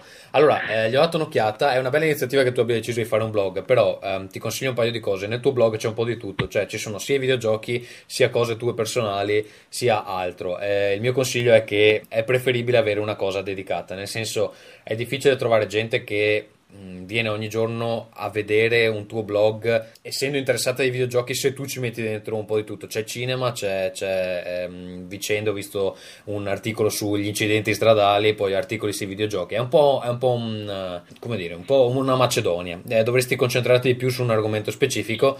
Piuttosto apri più blog se hai bisogno di, di più eh, contenitori Eh, dopodiché scegli un nome Eh, io che sia volevo- rappresentativo volevo dare un consiglio veloce. sì vai Ferruccio No, volevo dare un consiglio veloce sul blog, eh, metti una spaziatura, cioè dividi i paragrafi, così è più facile, fai post brevi, post brevi in paragrafi, tutto qui. Avanti? Va bene, ba- basta direi tutto qua. Eh, scegli un nome un po' più rappresentativo perché... No, ma lui ci chiedeva, lui ci chiedeva, Ah, come abbiamo iniziato? eh, scusa, ci chiedeva come abbiamo iniziato, sì. Eh, storia In lunga. 30 secondi, cazzo, come iniziato? Non lo so, credo... Non, 30 secondi. non me lo ricordo nemmeno. Credo di aver iniziato commentando, frequentando un newsgroup di videogiochi e da lì una cosa ha tirato l'altra. Ho iniziato a conoscere gente, ho iniziato a... E io prima scrivevo recensioni di musica, quindi la prima cosa che ho fatto è scrivere recensioni di musica, dopodiché mi sono cimentato con i videogiochi. È stato un passaggio abbastanza indolore. Frequentavo un newsgroup per passione, quindi non è stato difficilissimo. Ho iniziato così, poi è nato Ring e poi la- la- il resto della storia lo sapete. Ferruccio? Eh, sì, io ho iniziato mandando un'email a Ivan Fulco, ha- a cui è piaciuto l'articolo che io ho mandato ormai dieci anni fa. Sì, dieci anni fa e l'ho pubblicato sul sito Area 21. E da lì ho cominciato a scrivere, insomma. Che articolo era? sito, Te lo a riviste. Credo che il primissimo fosse un articolo su Wipeout 2097, credo. Ok. Eh, Vito? Credo di sì. Sulla musica techno eh, Wipeout 2097. Io ho scritto una recensione su TFP Forum e mi ha contattato Game Plus. Game Plus addirittura, ok. Eh, E fin- Poi mi ha ricontattato, poi ci siamo poi andati avanti con sì, sì, all'inizio sì. Poi ehm, Quanti sono anni- con TFP. Quanti anni fa? Oh, 5, 6, Ok. Eh, Simone, tu invece? non ricordo. Io ho cominciato scrivendo recensioni di retro gaming su 16 bit e poi ho continuato eh, scrivendo per Game Off, non so se vi ricordate, l'Off Network, non so se ce l'avete presente, che è stato il primo tentativo in Italia e penso anche di creare un'edicola virtuale, che poi è quello che fa Issu adesso, solo che all'epoca mh, diciamo era più un tentativo embrionale che poi non è andato in porto col mitico Salvo Cutaia, non so se conoscete, almeno per... eh, No. No. Non ho più No. pallida idea di... che poi vabbè siamo finiti a, siamo, siamo finiti a multiplayer e lì sono rimasto dentro Invischi- invischiato. invischiato, sì. Va bene. Eh, ok, queste più o meno sono le nostre esperienze. Poi abbiamo Max. Bene. Dice, eh, Gazzo, te l'avevo detto che avevo preparato una sigla per la No, rubrica, ma la conservavo per il concorso. Allora, Max si sta riferendo alla sigla per eh, giochi assai deprecabili. Si era previsto un concorso, in realtà eh, ci è stata mandata una sigla che ci è piaciuta subito, quindi non abbiamo neanche fatto il concorso. In ogni caso, eccotela qui, ma ti consiglierei di attivare comunque eh, la compo, che non so che cazzo sia Max, perché la sigla che hai messo fa abbastanza cagare. Ah, dice la competition. Compo, noi giovani. Magari è meglio che ne trovi una meno irritante. Quindi eh, Max eh, offende la sigla attuale, ce ne propone una nuova, noi ovviamente teniamo quella attuale, però eh, mando in onda la sigla che Max ci ha mandato. Tra l'altro Max avrai occasione di comporre nuove sigle eh, al più presto, avrete maggiori dettagli eh, in futuro.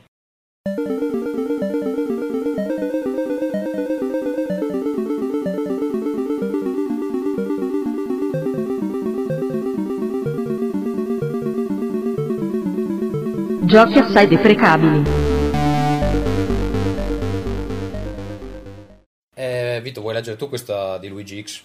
Luigi X, eh, Luigi X ci manda eh, questa mail. Ciao ragazzi, intanto i complimenti per l'ultimo episodio che per toni, ritmo e contenuti mi è sembrato sicuramente tra i migliori. No, non li ho ascoltati tutti, ma quasi. Se non fosse per qualcosa che mi ha infastidito molto, e non solo me. Insomma, parlo dell'uscita di cazzo riguardo quelli che lo prendono nel culo. Un inciso intanto, conosco coppie sessuali in cui nessuno dei due lo prende nel culo. Sarebbe ora di imparare a comprendere che non esiste un'omosessualità senza omoaffettività. Eh, un appunto su questa cosa. Io non ho capito, chiedo, è curiosità mia, insomma, se non, perché dovrebbero non procedere nell'atto alcuni Perché magari non gli piace, gli piace fare altre cose. No, Andiamo sono- avanti, scusa, per magari- favore. magari si dice, si dice nel testo. Fe- fe- eh, Vito, ci sono anche due, due donne, magari loro non se lo mettono nel culo, capito? Sì, infatti. Cioè, non è Eh beh, che a te... se lo metti da altre parti. Vabbè. Vabbè, va avanti. Dai, non l'avevo mai presa in considerazione. Che devo fare? Non è che non sta. No, però, cioè, non è, non è- il fatto di essere omosessuale non vuol dire necessariamente che ti piace.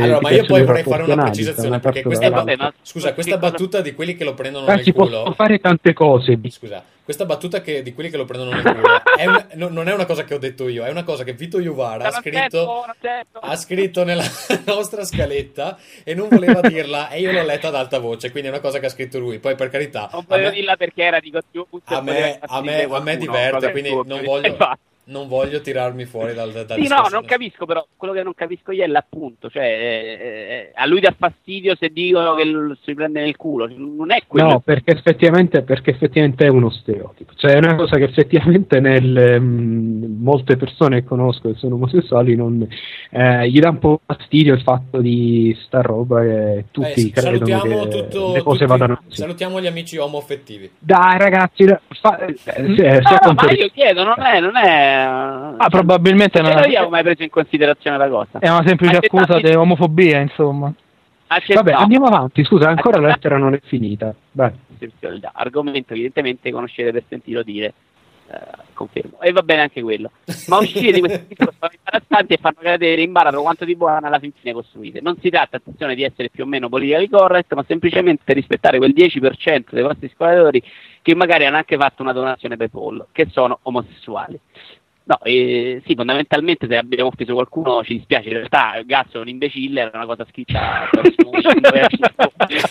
quindi adesso non per toglierci le colpe ma è solamente colpa di Gazzo. No, ma io vorrei, fa- vorrei Infatti, dire una cosa. so- Allora, il fatto di rispettare gli ascoltatori non credo che dipenda dal- mh, dalle loro donazioni PayPal, cioè è indipendente da- dal, dal supporto o meno che, che danno al progetto. Eh, la cosa è stata detta con eh, intento umoristico, ovviamente. Può essere offensivo, non lo so. mh, Credo che chi è omosessuale, eh, non lo so, perché dovrebbe sentirsi offeso da questa cosa di eh, parlare di. Eh, di- vabbè, Vabbè, vabbè, sono ci anche cazzi loro. sì.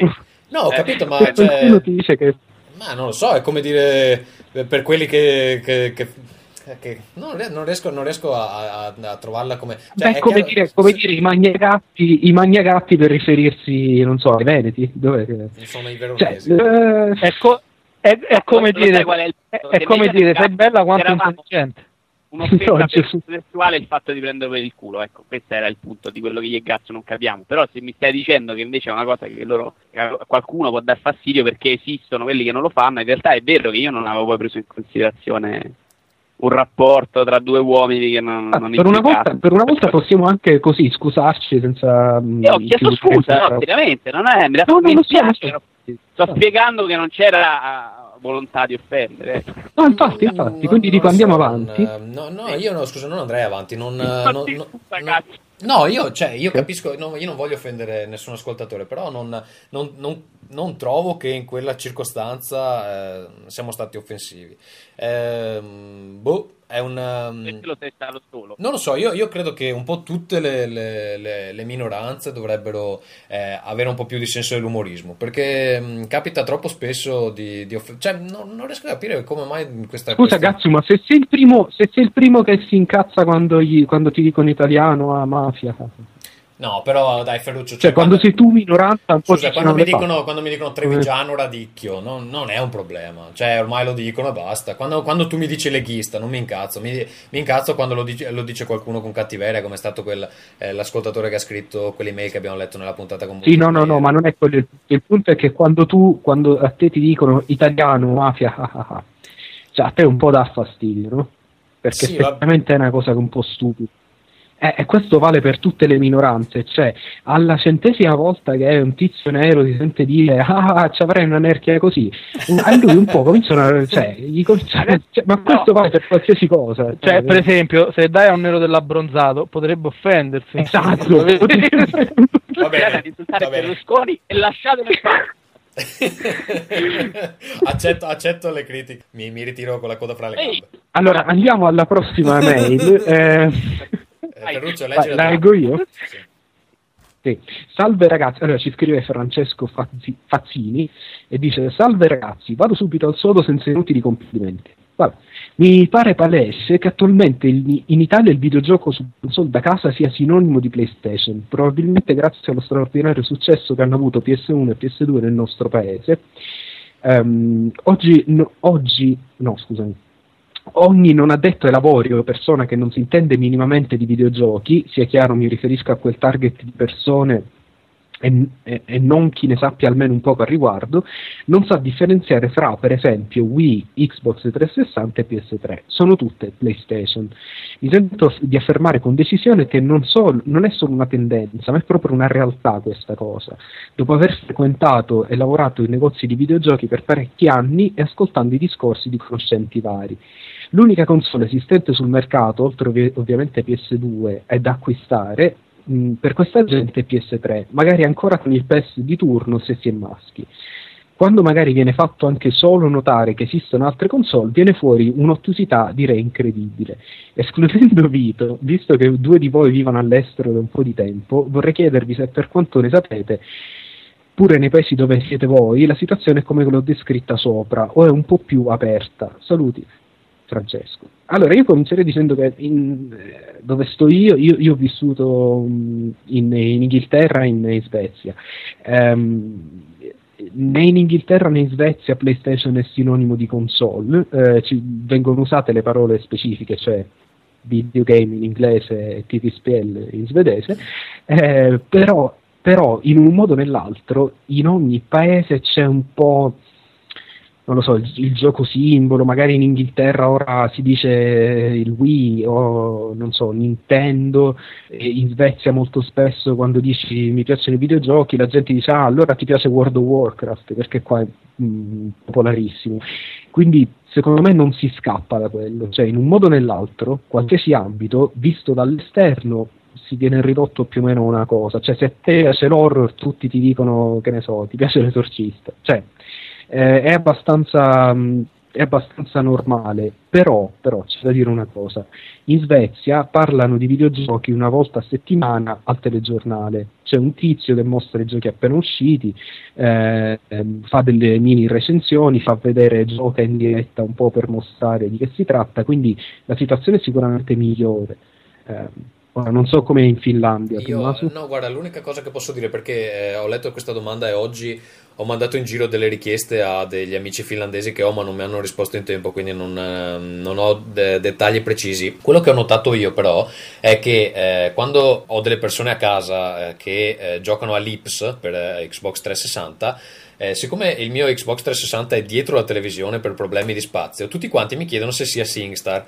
Non, eh, non concepiscono nemmeno che ci sia un altro gioco per un'altra console che fa la stessa cosa. Perché è un SingStar. clone, magari. No, perché SingStar è molto. Preso proprio l'esempio. Scusa, SingStar è molto popolare eh, per PlayStation 2 qui, c'è, c'è un sacco di gente che, che ce l'ha, lo usano ai party, più che la PlayStation 3 eh, c'è ancora in, in giro eh, fra i casual gamer, diciamo così, la PlayStation 2 è ancora molto eh, forte. Tutti quanti chiedono se sia Lips, eh, scusi, se, se sia ehm, SingStar, quindi non lo so, credo che eh, così in linea generale ho l'impressione che marco PlayStation eh, sia ancora un po' sia ancora un po' più forte del, dell'Xbox 360. Fra i giocatori probabilmente no. Se penso a Remedy che presenta per Microsoft alle 3, mh, probabilmente non, non- non sussiste questo problema. Però fra la gente normale mh, PlayStation deve essere un po' più, un po' più celebre, sì. Sì, sì. Vabbè, però questa è una cosa applicabile un po' a tutte, in tutta Europa e credo che sia utopistico pensare che in ogni momento storico non ci sia una casa che diventa per antonomasia il nome eh, come era Nintendo negli anni 90-80 eh, e com'è al momento Xbox in America perché in America Xbox è diventato sinonimo di, eh, di videogioco quando, quando Obama parla di videogiochi dice Xbox quindi. Va bene. dice Xbox Prossima email abbiamo Donato Riello, ci dice Salve ragazzi di Rincast, stiamo creando un sito amatoriale di videogiochi e cazzate varie, quando sarà pronto potete fare un po' di pubblicità nei vostri podcast. Scusate per il disturbo, ma volevo un parere da voi. Allora Donato... Questo è eh, bellissimo perché non c'è il link. Quindi... No, perché No, probabilmente perché non stanno ancora non- non è non pronto. Donato, guarda, quando è pronto mandaci il link e gli diamo un'occhiata. Se è appena mh, sopra il livello di accettabilità, eh, possiamo nominarlo. Però magari in un podcast unico, no- non in svariati podcast, perché eh, altrimenti verremo sommersi dalle richieste. Mandacelo pure, e chi vuole poi se lo va a vedere. Se ci pagate, naturalmente Però se pagate una tangente pure. No, ma che tangente? No, no, poi- pubblicità. Che È la serve? pubblicità, infatti. Se volete uno spazio tutto vostro su Rincast, poi contattatemi e discuteremo delle 5 minuti, 3 milioni eh, di euro. Oppure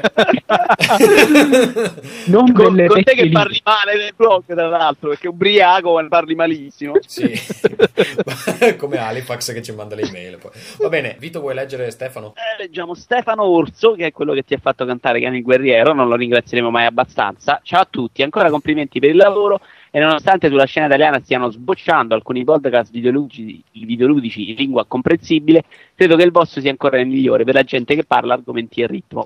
La Vedi, prima vedi domanda già, vedi già la- la, mh, il dubbio che si insinua.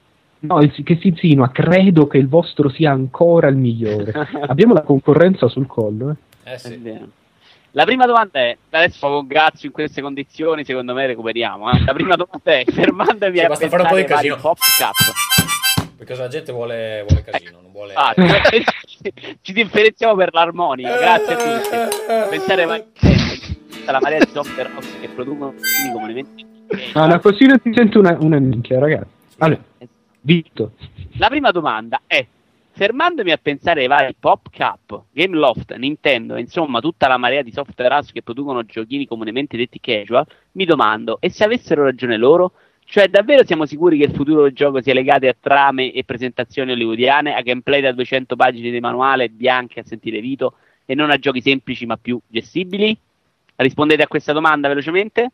Eh, potrebbe essere, potrebbe essere. L'importante per quanto mi riguarda è che esistano tutti e due gli approcci nei limiti del, eh, insomma, dell'economicamente mh, sensato.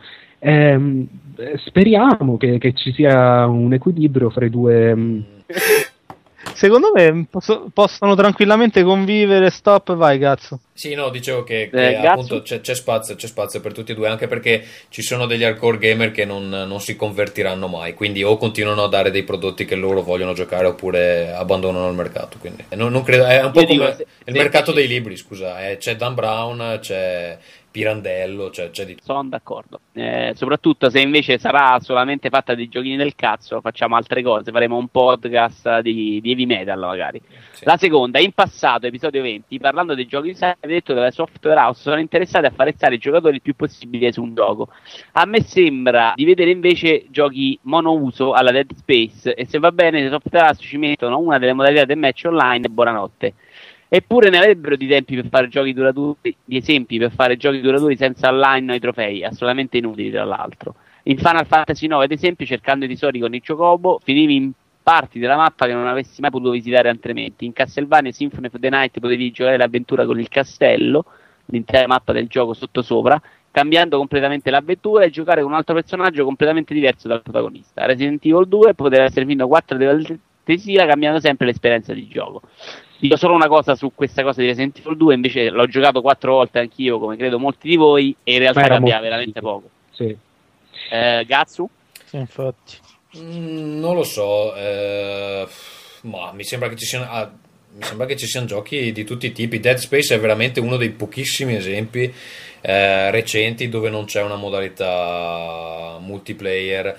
Eh, cioè, non lo so, come si fa a far restare il più possibile un giocatore su un gioco? È dif- cioè, lui, lui cita che come buon esempio di, di modo per farti rimanere eh, cercare i tesori con i Chocobo di Final Fantasy IX. Però, francamente, a me non sembra un buon esempio. Cioè, piuttosto di fare quella roba là, mi taglierei le palle con una motosega. Quindi, non. Sì, No, anche perché poi- è tutta una questione, t- tutta una questione di se eh, i, i giocatori che cercano i tesori con i Chocobo eh, sono l'1%, non hai raggiunto l'obiettivo, perché l'obiettivo è fare in modo che una buona fetta di giocatori non abbandoni subito il gioco e non lo venda dopo una settimana.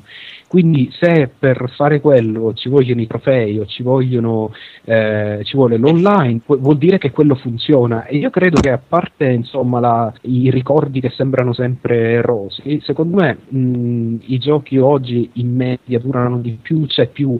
ehm, Anch'io credo, più francamente, colpa, francamente non vedo tutta questa differenza con il passato, cioè mi sembra che, che i giochi continuino a essere rigiocabili in, in larga parte e se vuoi rimanerci ci rimani. non- ma No, forse pure di più. Ma secondo me assolutamente di più. eh. Forse Probabilmente i checkpoint ha- hanno un po' sfasato la, la, la Sì, ma grazie al cielo. Eh?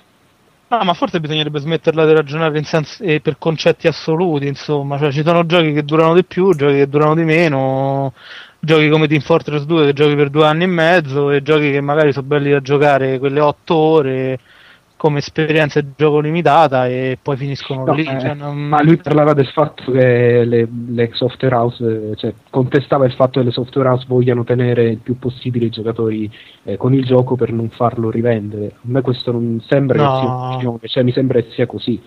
Mi sembra che le software house abbiano questa priorità soprattutto per il modo in cui tentano di mettere i bastoni, ehm, insomma, i bastoni fra le ruote a quelli che, che rivendono i giochi. Quindi. Va bene, eh, Ok, vai passerei- ulti- per- ultima, eh, domanda, le- ultima domanda, Marco Bobo, è una domanda per eh, Vito. Illustrissimi di Rincast, sono assetato lettore di Babel e ascoltatore di Rincast, no- nonché dei blog derivati da essi. Vorrei sapere da voi, già che vi stimo, cosa ne pensate del fenomeno Farenz, essendoci tra voi l'egregio dottor Vito Iuvara che per primo si è dilettato in filmati sul mondo dei fantastici nerd. Posto il fatto che sono due tipi di contenuti in formato diversi, vi piacciono i suoi video? Io li trovo simpatici, un altro modo per parlare di games, ma non per sdoganare i VG tra la massa. Che palle, punto esclamativo, sono solo un altro modo di parlarne. Non so, fa, fa baruffa da solo Marco Bobo. Comunque, complimenti e saluti a tutti. Eh, Vito, hai visto i video di Farenz? No, me l'hanno segnalato, credo di averlo visto una volta e credo che lui faccia più una sorta di versione italiana dell'Angry Nerd, insomma, una cosa del genere, no. Sì, ma descrivi So- cos'è? Sì, E sì. lui, il- il- quello che avevo visto io qualche, scusami, qualche mese fa è una specie di recensione in cui lui è sempre incazzato e dice e commenta un gioco. Vai cazzo, scusa. No, dico, guarda, io non lo conoscevo lui, francamente, quindi non deve essere un gran fenomeno. Per carità, eh, ho visto che il, il blog suo è frequentato. Cioè, se però- tu non conosci qualcuno è una mezza sega. Beh, però sai, scusa, essendo in un ambiente che comunque mi pone in contatto con diverse realtà, io ti giuro non l'ho mai sentito nominare, tranne in questa mail. Sono andato a controllare e effettivamente ha un certo seguito, io non l'avevo mai sentito. Comunque, ho guardato i suoi video, sì, sono più seri di quelli del, del, um, corso per giocatori professionisti. Mm, Non saprei cosa dire, non è un um, tipo di contenuto che mi interessa particolarmente. Rispetto la buona volontà, perché deve essere uno sbattimento assurdo, mi sembra di vedere che c'è diversa gente che lo segue. Eh, è anche simpatico lui, eh, però non, non- non molto nelle mie corde. Invece, Vito, ehm, vuoi segnalare ai nostri ascoltatori quel video fantastico del eh, quel tizio che insegna a diventare Xboxari? Sì, esattamente, quella sì, è la versione un ragazzo che aveva 16-17 anni, No, no, no, ne deve, ne deve avere devo andare a 14. ritrovare. Ne deve avere 14 perché dice che se uno ha- è Xboxaro maggiorenne è uno sfigato. Sì, addirittura. No, ma fa ridere, cioè io l'ho trovato veramente divertente, non so quanto volontariamente, ma fa ridere. Eh, Sì, infatti non ho capito se era un... eh, quando l'ho Guarda, visto, no, io- credo che invece sia ironico, credo non sia uno scemo, perché dopo mi ha scritto delle cose, secondo me era ironico volutamente. eh. Eh, cazzo, è un attore. allora. Ti, ti ricordi Sì, perché c'ha il- dei momenti in cui si incazza parlando di- della gente che compra, non mi ricordo, PlayStation. eh, eh, ecco, come lo trovate? Attenzione Allora, aspetta, il- Ah, sì. corso per diventare Xbox Gamer episodio 1. Esatto, lui è... Aspetta. Eh, no, ah, scusa, come diventare Xbox Gamer episodio 1. Lo trovate su YouTube. Ok, dategli un'occhiata perché è molto interessante, lui fa anche delle disquisizioni ehm, sugli eh, acquirenti PlayStation, che tipo di subumani sono e mm, sul fatto che chi possiede videogiochi a più di 18 anni è uno sfigato, però eh, lui vi insegna a diventare un Xboxaro, eh, se siete minorenni ovviamente, altrimenti niente. Va bene, io direi che per questa puntata è tutto, eh, sono stremato, ormai è tre ore che registriamo, due palle, eh, sarà editare tutta sta roba. Eh, Ferruccio, vuoi aggiungere qualcosa? Pa che non sia www.singleplayercoop.com, lo dico io così. Oh, che carino. Volevo aggiungere, mi vado a mangiare un Kit Kat. Va bene. Eh, Simone? Eh, artsludica.org ne abbiamo parlato? Sì, no, ne abbiamo... chiediamolo in finale. ne abbiamo parlato. Dai, parla, cioè, dici anche due parole, dai. fa- No, assolutamente, visitatelo. È un bel sito. È un bel Oltretutto sto riciclando articoli di Bubble. eh, Esatto. segnalavo Quindi leggerete due volte la stessa roba, pensa che figata, vero?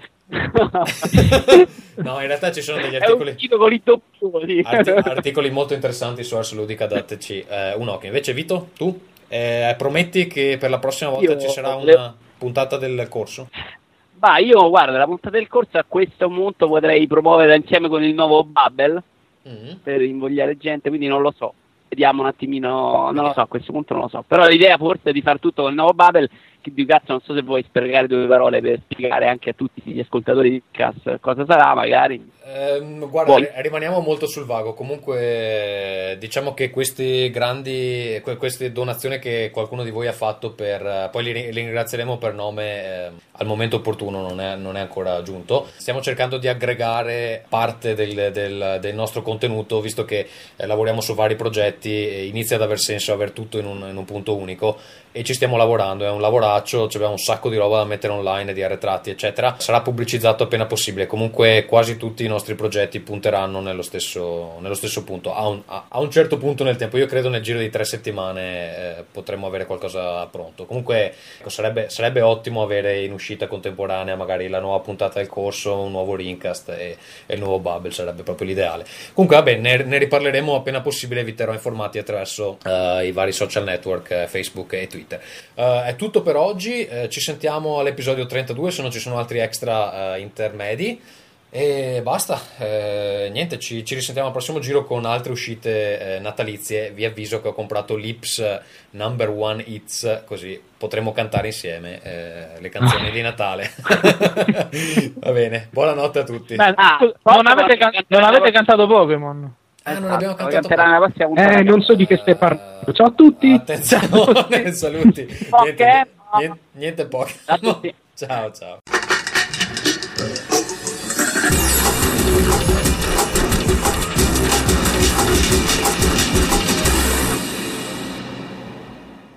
Il blog di Rincast è rincast.splinter.com dove trovate anche lo streaming delle puntate e il link diretto all'MP3. Siamo presenti su iTunes con chiave di ricerca Rincast e su last.fm con chiave di ricerca Ring. Il nostro indirizzo email è rincast.gmail.com se volete scriverci, mentre se volete seguirci abbiamo sia una pagina su Facebook che potete raggiungere tramite il blog, sia un account Twitter a twitter.com slash rincast. Su Twitter gli aggiornamenti sono più frequenti. Per oggi è tutto, alla prossima. Ringcast.